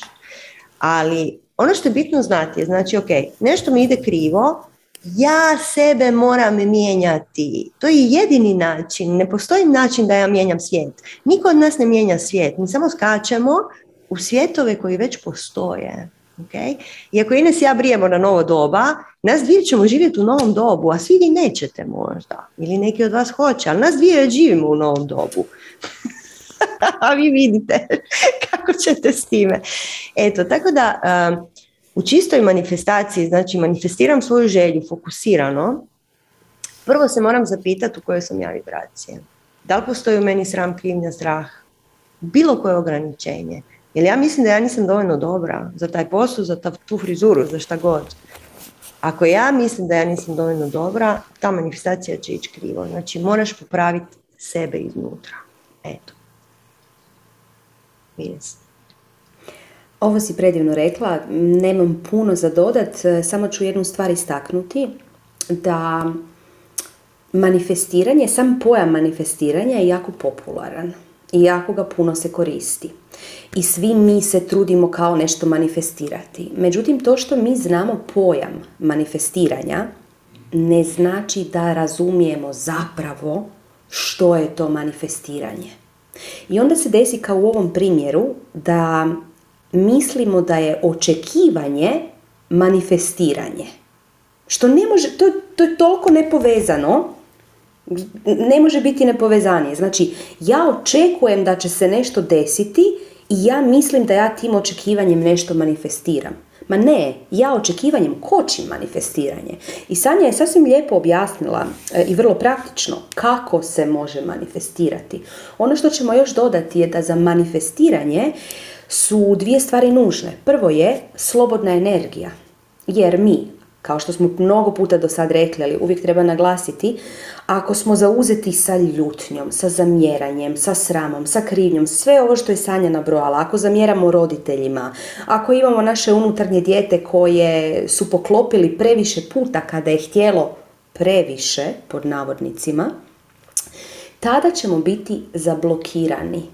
Tada e, nećemo imati slobodnu energiju jer je energija ostala negdje tamo, u tim svim stvarima. Nama treba energija da mi hranimo ljutnju spram nekoga. Nama treba energija da mi hranimo taj neki strah u kojem živimo. Nama treba energija da mi hranimo oskudicu. Jo, jadan, ja nemam para, nemam ovo, nemam ono. Pa zato treba hrpa energije, ljudi. Kad mi svu tu energiju pokupimo, mi dobimo hrpu slobodne energije s kojom možemo manifestirati. Znači, slobodna energija pod broj 1, pod broj 2, fleksibilna energetska jezgra. Šta to znači? To znači biti svjestan. To znači ne držati se nekih stvari ko pijan plota, nego naučiti biti fleksibilan, naučiti biti protočan, naučiti pustiti. Naučiti se prilagoditi, naučiti se transformirati, naučiti pogledati stvari iz druge perspektive. To je na jedan laički način objašnjena fleksibilna energetska jezgra. I kada to dvoje imaš, manifestacija je igra. Doslovce igra. A dok to dvoje nemaš, onda je manifestacija jedan umni pojam tu negdje u umu kojim ti misliš da vladaš i onda ideš kroz svijet i očekuješ da se sad nešto desi i onda se ne desi i onda kao ta manifestacija ništa ne valja. E, manifestacija sama po sebi je neutralna. Ti si taj koji valja ili ne valja, pod navodnicima. Sanja? Ajme, super si ovo složila, uživala sam u svakoj riječi. Ti si taj koji valja ili ne valja. Ti misliš da razumiješ. Da. je, to je sve bivanje u umu. evo ovako, imamo još jako, jako puno pitanja, ali evo, odgovorit ćemo na sljedeća dva i mislim da je to to. za sve ostale ćemo napraviti još jedan satsang zato što imamo još doslovce pola toga. Tako da napravit ćemo uskoro još jedan satsang za sva ostala pitanja. A sljedeća dva su šamani o, i Meksiko. Odlično. To su nam dva najdraža pitanja. pa kaže prvo pitanje. Zanima me, ima li pravih istinskih naguala još negdje na svijetu? I da li mi možemo biti jedni od njih? Ima pravih istinskih naguala. Kao što većina vas zna, ja sam trenutno na mjestu gdje se oni rađaju i odgajaju. I imala sam tu sreću da upoznam neke od njih. pravi istinski šamani, da, postoje. I ne samo da postoje, nego su sve jači. Jer ovo je doba koje oni čekaju i za koje su oni odgojeni. Znači ovo je doba, sad ova, ova tranzicija koju mi živimo je e, doba kad sva šamanska znanja ponovno i isplivavaju na površinu. Naime, šamanska znanja su bila zatvorena za sve nas do, ja mislim, do 2012. zapravo. Do 2012. Nis, to se nije baš dijelilo šakom i kapom i nisi ti mogao baš tek tako ući u pleme i biti živit s njima i tako dalje. Međutim, prijelaz doba i nova svjesnost koja se rađa Šamani znaju za to već tisućama godina koliko je trebalo da se ovo sve dogodi i da se ovaj cijeli scenarij razvije. I oni se spremaju za ovo vrijeme već dugo. Ima ih jako puno i educirani su brutalno i fantastični su. Znači, ako budem stigla ću vam ispričati šta, šta sam sve doživjela. Mislim, ne mogu vam to prenijeti, ali um, da li mi možemo biti na gual? Gle, Znaš što ćemo ti mi reći ovako? Da si trebala biti na gual, rodila bi se u plemenu. Ja mislim da mi svi, Ines i ja nekako se slažemo oko toga, mi imamo svoje darmice i rođeni smo na mjestu na svijetu, odabrali smo mjesto na svijetu gdje ćemo se roditi kako bi svoje darme mogli ispuniti. Tako da imati nekakve ideje, ja bi bio na gual, pa gle, ne znam da li možeš sa 30-40 godina krenuti izučavati, da li imaš dovoljno vremena. Ne, možda i imaš sa ovim novim dobima, ali Svi ti brutalni šamani koje sam ja imala čast i priliku upoznat su educirani od svoje četvrte, pete godine. Znači oni kao djeca prvo i osnovno žive u plemenu. Žive sa prirodom, žive sa majkom medicinom, žive sa biljkama učiteljicama i žive linić, takozvani tradiciju svojih predaka. I to je jako čvrsto, tu nema mrdanja puno. I evo, e, družila sam se nedavno sa princom od plemena Javanave. Znači, on je sa četiri godine počeo, pokazao da želi biti šaman i počeo se družiti sa biljkama učiteljicama, spiritima učiteljima i svime time. I on sad ima tridesetak i nešto. Ja znam, ja vidim, ja osjećam da on živi u jednoj drugoj stvarnosti, u jednoj drugoj realnosti. On živi, on živi među spiritima, on je totalno drugčiji od nas. I prekrasno ga je gledat s jedne strane ima nešto što je nama potpuno nepoznata i uopće ne možemo percipirati način na koji on gleda život i svijet. A s druge strane, on je svjesno odabrao da će gledati život i svijet na taj način i samim time nema ovaj naš način. Hm? Tako da svaki, svaka od naših e, tradicija, kultura i tako dalje ima svoju ljepotu. I pitati se mogu li ja biti na gual, možeš se ti zabavljati sa tim znanjem. O da, o da, možeš učiti nevjerojatne stvari od njih. Znači oni su sad skroz otvoreni da te uče i otvoreni su da vas prime u pleme ako hoćete, otvoreni su za sve te stvari i vrlo rado će vas naučiti nevjerojatne stvari, stvari za koje naša kultura tvrdi da su nemoguće potpuno. E. I možete ploviti kroz realnosti s njima, ali nisam sasvim sigurna da li možeš naučiti sve ono što je učilo što je učilo dijete. Zato što dijete ima to je otvoreni um koji može percipirati različite realnosti sasvim prirodno. Ne? Mi prvo se moramo očistiti od gomile i gomile i gomile kakica da bismo uopće mogli ući u njihov svijet. I onda kad uđeš u njihov svijet, onda te preplavi nevjerojatna količina wow, šta sve tu ima jer jedan šaman živi u u više paralelnih realnosti istovremeno. Znači on je putnik kroz realnosti. Mislim, mi smo svi putnici kroz realnosti, ali on je svjesni putnik kroz realnosti. I ta mistika njihova koju oni imaju je ugrađena u svaku njihovu stanicu i oni to jednostavno znaju od kad su bili klinci. Oni se nisu morali čistiti od kakica. Hm? Oni su direktno došli u to svoje pleme otvoreni za to znanje. I način na koji on svača svijet je potpuno različit od našeg. Ne? I, ali evo, sve je moguće Mislim, Ines ja se bavim ovim temama dugo i jako su nam drage i jako volimo sve to zajedno i trudimo se naučiti jako puno od svega toga.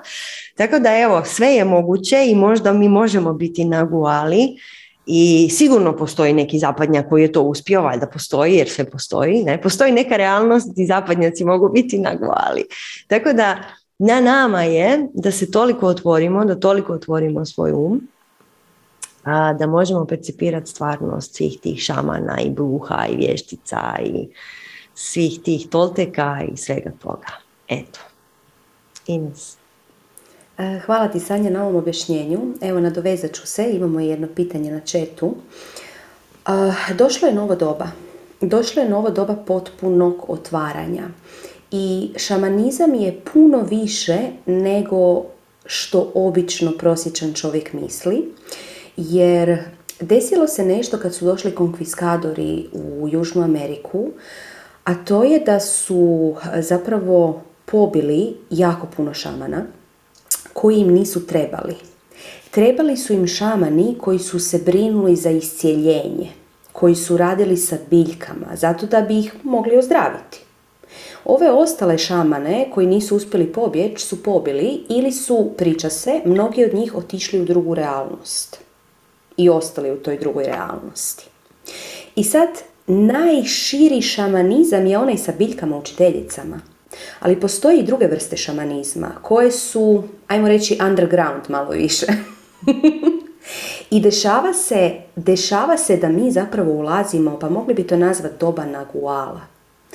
I svi mi koji se bavimo ovakvim temama smo već u nekom životu paralelnom imali iskustvo. Možda smo u nekom paralelnom životu živjeli već u nekom plemenu. I evo imali smo jedno pitanje koje se sad pojavilo ponovo na četu pa ću ga pročitati. Kaže kako si objasniti san u kojem sam bila svjesna i šaman radi sa mnom, u mene ulazi energija kroz tijeme i osjećam je i par dana nakon toga. Koja je simbolika uopće? Moja podsvijest. Ne, spojila si se na svoj paralelni život. Ok? Spojila si se na svoj paralelni život i možda je taj šaman bila ti sama u tom paralelnom životu. Možda je bio netko tko tebi pomaže u tom paralelnom životu. Ali došlo je vrijeme, ajmo reći, e, velikog naguala. I dešava se orao, kondor i sova koji lete zajedno, visoko, krilo uz krilo s duhom.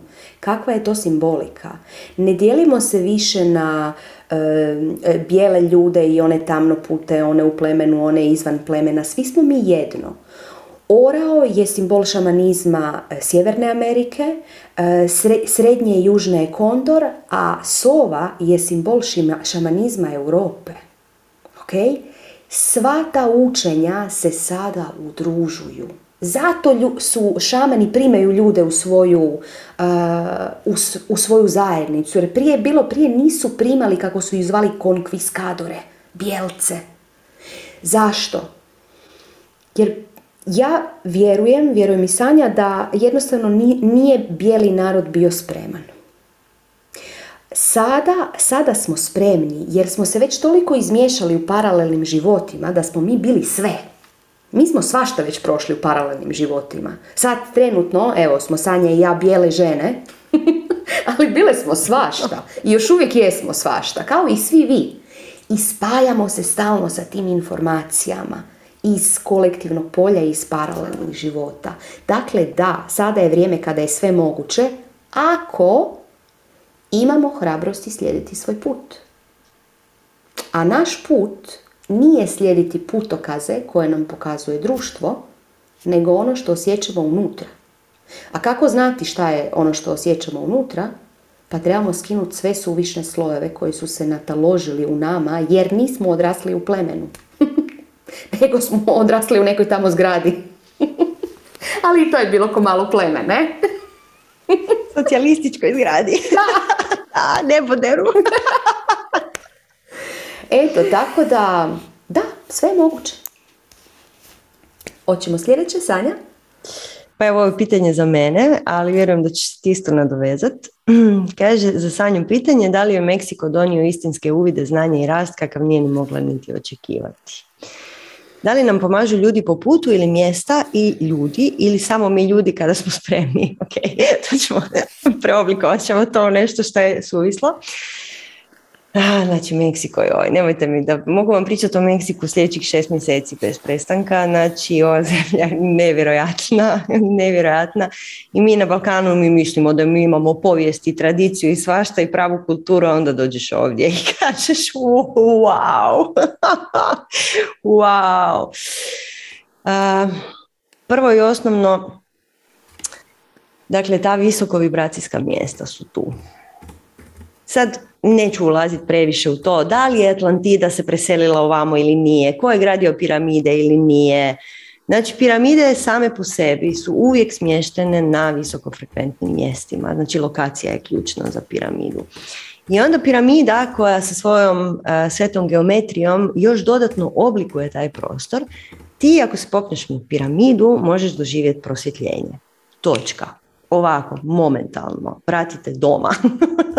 ok. E, možeš doživjeti svakakve, apsolutno svakakve stvari. I pitala si da li pomažu mjesta ili ljudi, da, i mjesta i ljudi. Ljudi ovdje, znači mjesta su fantazija, fantazija, stvari koje mi doma ni blizu nemamo, ne znam, od cenote, a nadalje. Ne ova zemlja je toliko ogromna i toliko prepuna povijesti da ja ne znam, vjerojatno nikad neće biti otkriveno sve što tu postoji. S druge strane, ljudi ovdje su odrasli sa prirodom i sa majkom zemljom. U su tu nevjerojatnu kulturu koju imaju, i nevjerojatnu povijest, znači tradiciju koja je stara tisućama godina, koja je toliko čvrsta i jaka i snažna i sva ta znanja prožimaju sve te ljude.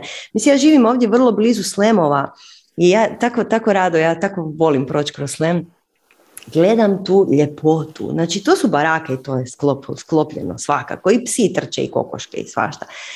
Ti ljudi žive život, oni su protočni. Što znači protočni? Oni ne zadržavaju ljutnje, krivnje, sramove, gluposti. Imaju tako malo kakica u sebi. Podsjećam uvijek na Indiju, oni isto imaju taj neki element zajednički ti ljudi imaju konstantni osmijeh na licu. Znači ja prolazim ovim mojim selom ovdje, mi se svi pozdravljamo, svi bi me izgrlili kad bi ja to htjela, kad bi samo otvorila ruke, samo bi svi došli. Znači ti ljudi žive, oni pjevaju, smiju se, trče okolo, vesele se životu. Znači njihova unutarnja djeca nisu ranjena, nisu tako puni zaštopanih nekakvih emocija i svega toga.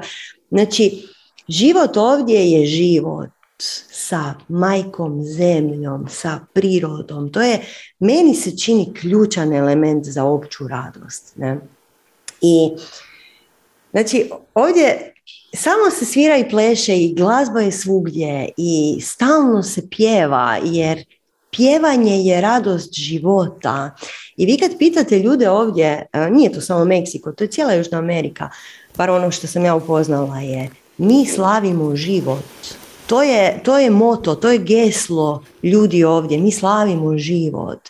Znači, i to se stvarno i događa, to nije samo ostalo u riječima, to je stvarno, ti vidiš to na cesti cijelo vrijeme, taj frajer koji ti prodaje mango, on je sretan.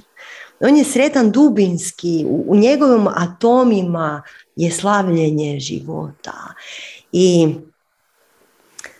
osim ovih običnih ljudi, da, ovdje možete sresti nevjerojatne ljude. Znači, osim što u ovom trenutku svi spiritualci ovog svijeta su ovdje gdje sam ja, tako da je meni strahovito inspirativno zato što učim tehnike od ljudi koji nisu nužno domaći, lokalci, nego svi ljudi koji su prije živjeli na Baliju, koji su živjeli čak sad već i Rika i Guatemala, lagano svi smo tu.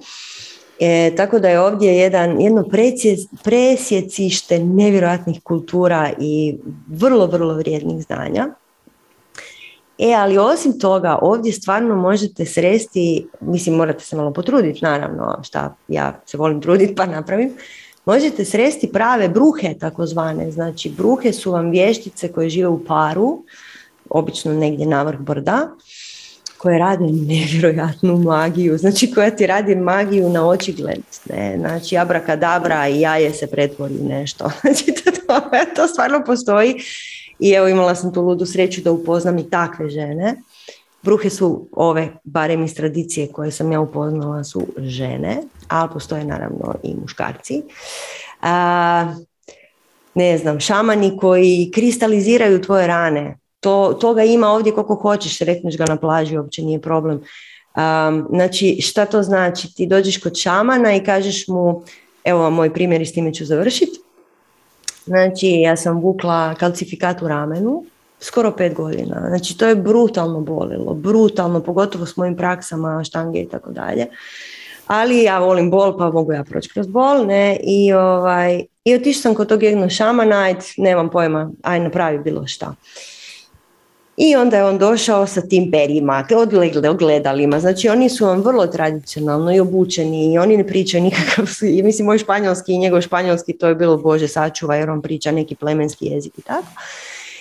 I onda je on tako išao sa nekakvim perijem po meni, ne, ne, ne, ne, onda se nešto ljutio na mene, du, du, i onda ovako isplazio jezik i na jeziku je bio mali kristalić. I onda me poslo doma. To je trajalo sve skupa tri minute i ja od onda više nemam kalcifikat u ramenu. Pa sad vi vidite što to znači. Znači ovdje kad se susretneš sa pravom magijom, a mislim, naša magija je prava magija, svih nas, svi mi imamo magiju u sebi.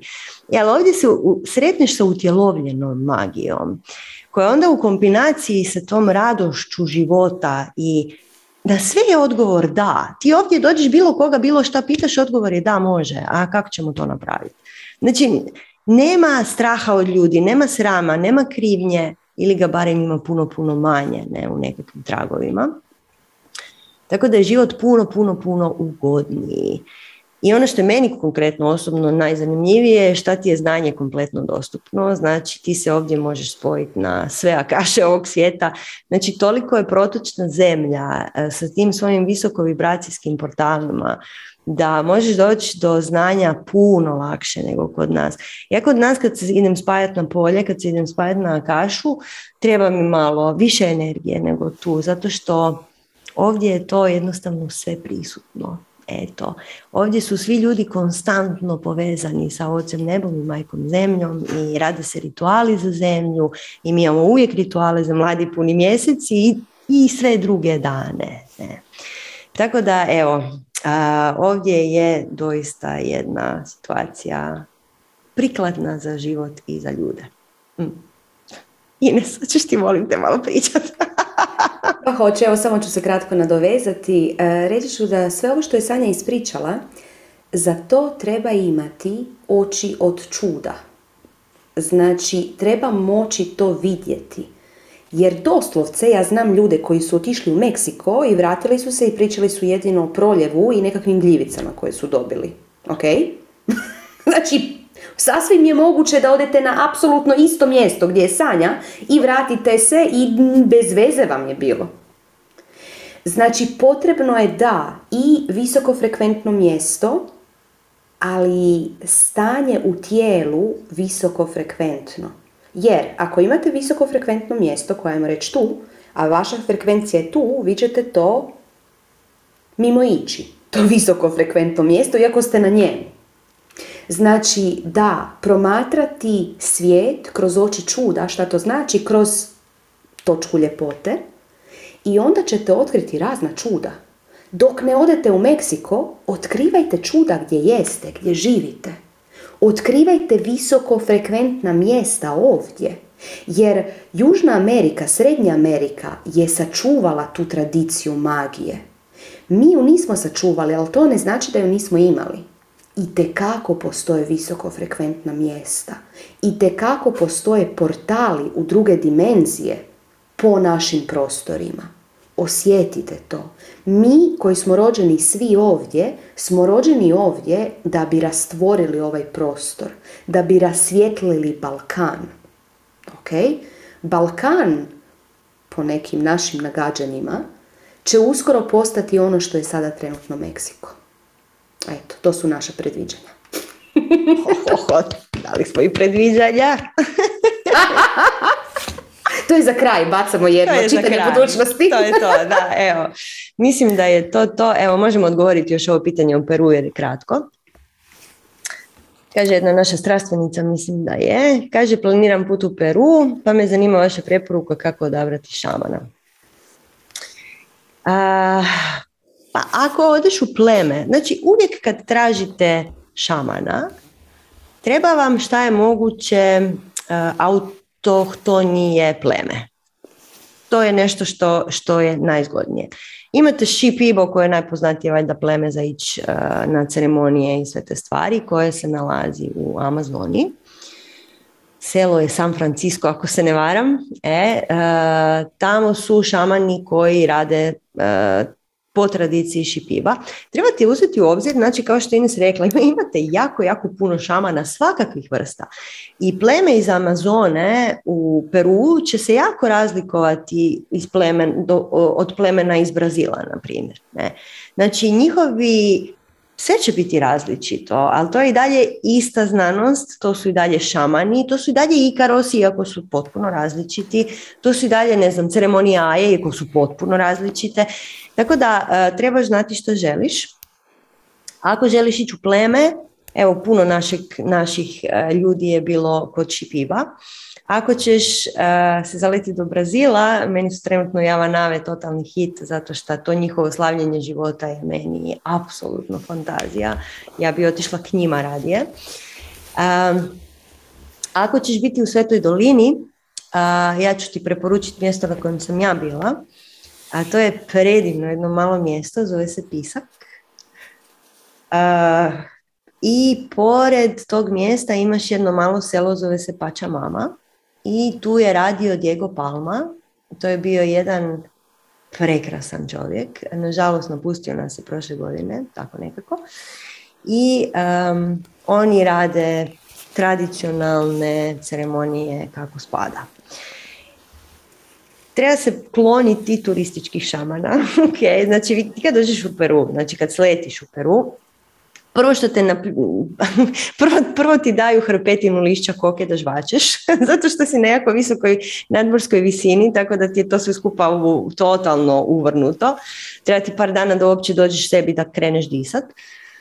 I, ovaj, I sa svih strana te napadaju ceremonija, ceremonija, pravi šaman, pravi šaman, šaman te vodi ovdje, šaman te vodi tamo. Tako da ima jako puno buke, zato što turistički, turizam, turizam je vrlo, vrlo jak u Peru. Tako da treba se malo kloniti. Znači kad vidiš kiosk na kojem piše ceremonija ayahuasca, to načelno nije dobra ideja. ok, možda i je, ne znam, nisam probala ali eh, evo, ako ideš u Amazonu, Šipibo, ako ideš u Svetu dolinu, idi u Pisak. Pisak je prekrasno mjesto. Pača mama ti je malo selo. Evo, to je to od mene što se tiče ovih mojih, eh, što se tiče preporuka za koje znam da su prave. Eto. Ines, hoćeš nam ti dodati još nešto za kraj, ja više ne mogu pričati. Pa evo, to je to. Završili smo ovaj šareni šator. Na ostala pitanja ćemo dogovoriti na nekom us, uskorašnjem šatoru. Sjetite se da putokazi društva nisu putokazi koje uvijek trebamo slijediti. Sjetite se da pravo znanje dolazi iznutra, ali da bi ga uspjeli čuti, a ne čuti naš um koji mahnito nešto priča, u strahu, sramu i krivnji, potrebno je skinuti nepotrebne slojeve kroz nas. A to se ne dobiva kroz racionaliziranje, to se dobiva samo kroz praksu. Eto. To je to. Svjetlite najsjajnije i nemojte da itko ugasi vaš sjaj. Svijet vas treba. Sanja? Pa evo, naš sjaj ćemo potaknuti petak na buđenju unutarnjeg djeteta. Evo, jako se nadamo da ćete nam se pridružiti, da ćemo se igrati zajedno cijeli vikend i da ćemo iscijeliti još malo svojih rana i onda još jače i ljepše svjetliti i biti svjetionik za sve oko nas. Eto, to je to od nas. Kariom, tat sat, puno vas pozdravljamo, uživajte ostatku večeri, dana, vikenda, svega. Mua, volimo, ljubimo, grlimo. Bye. Bok!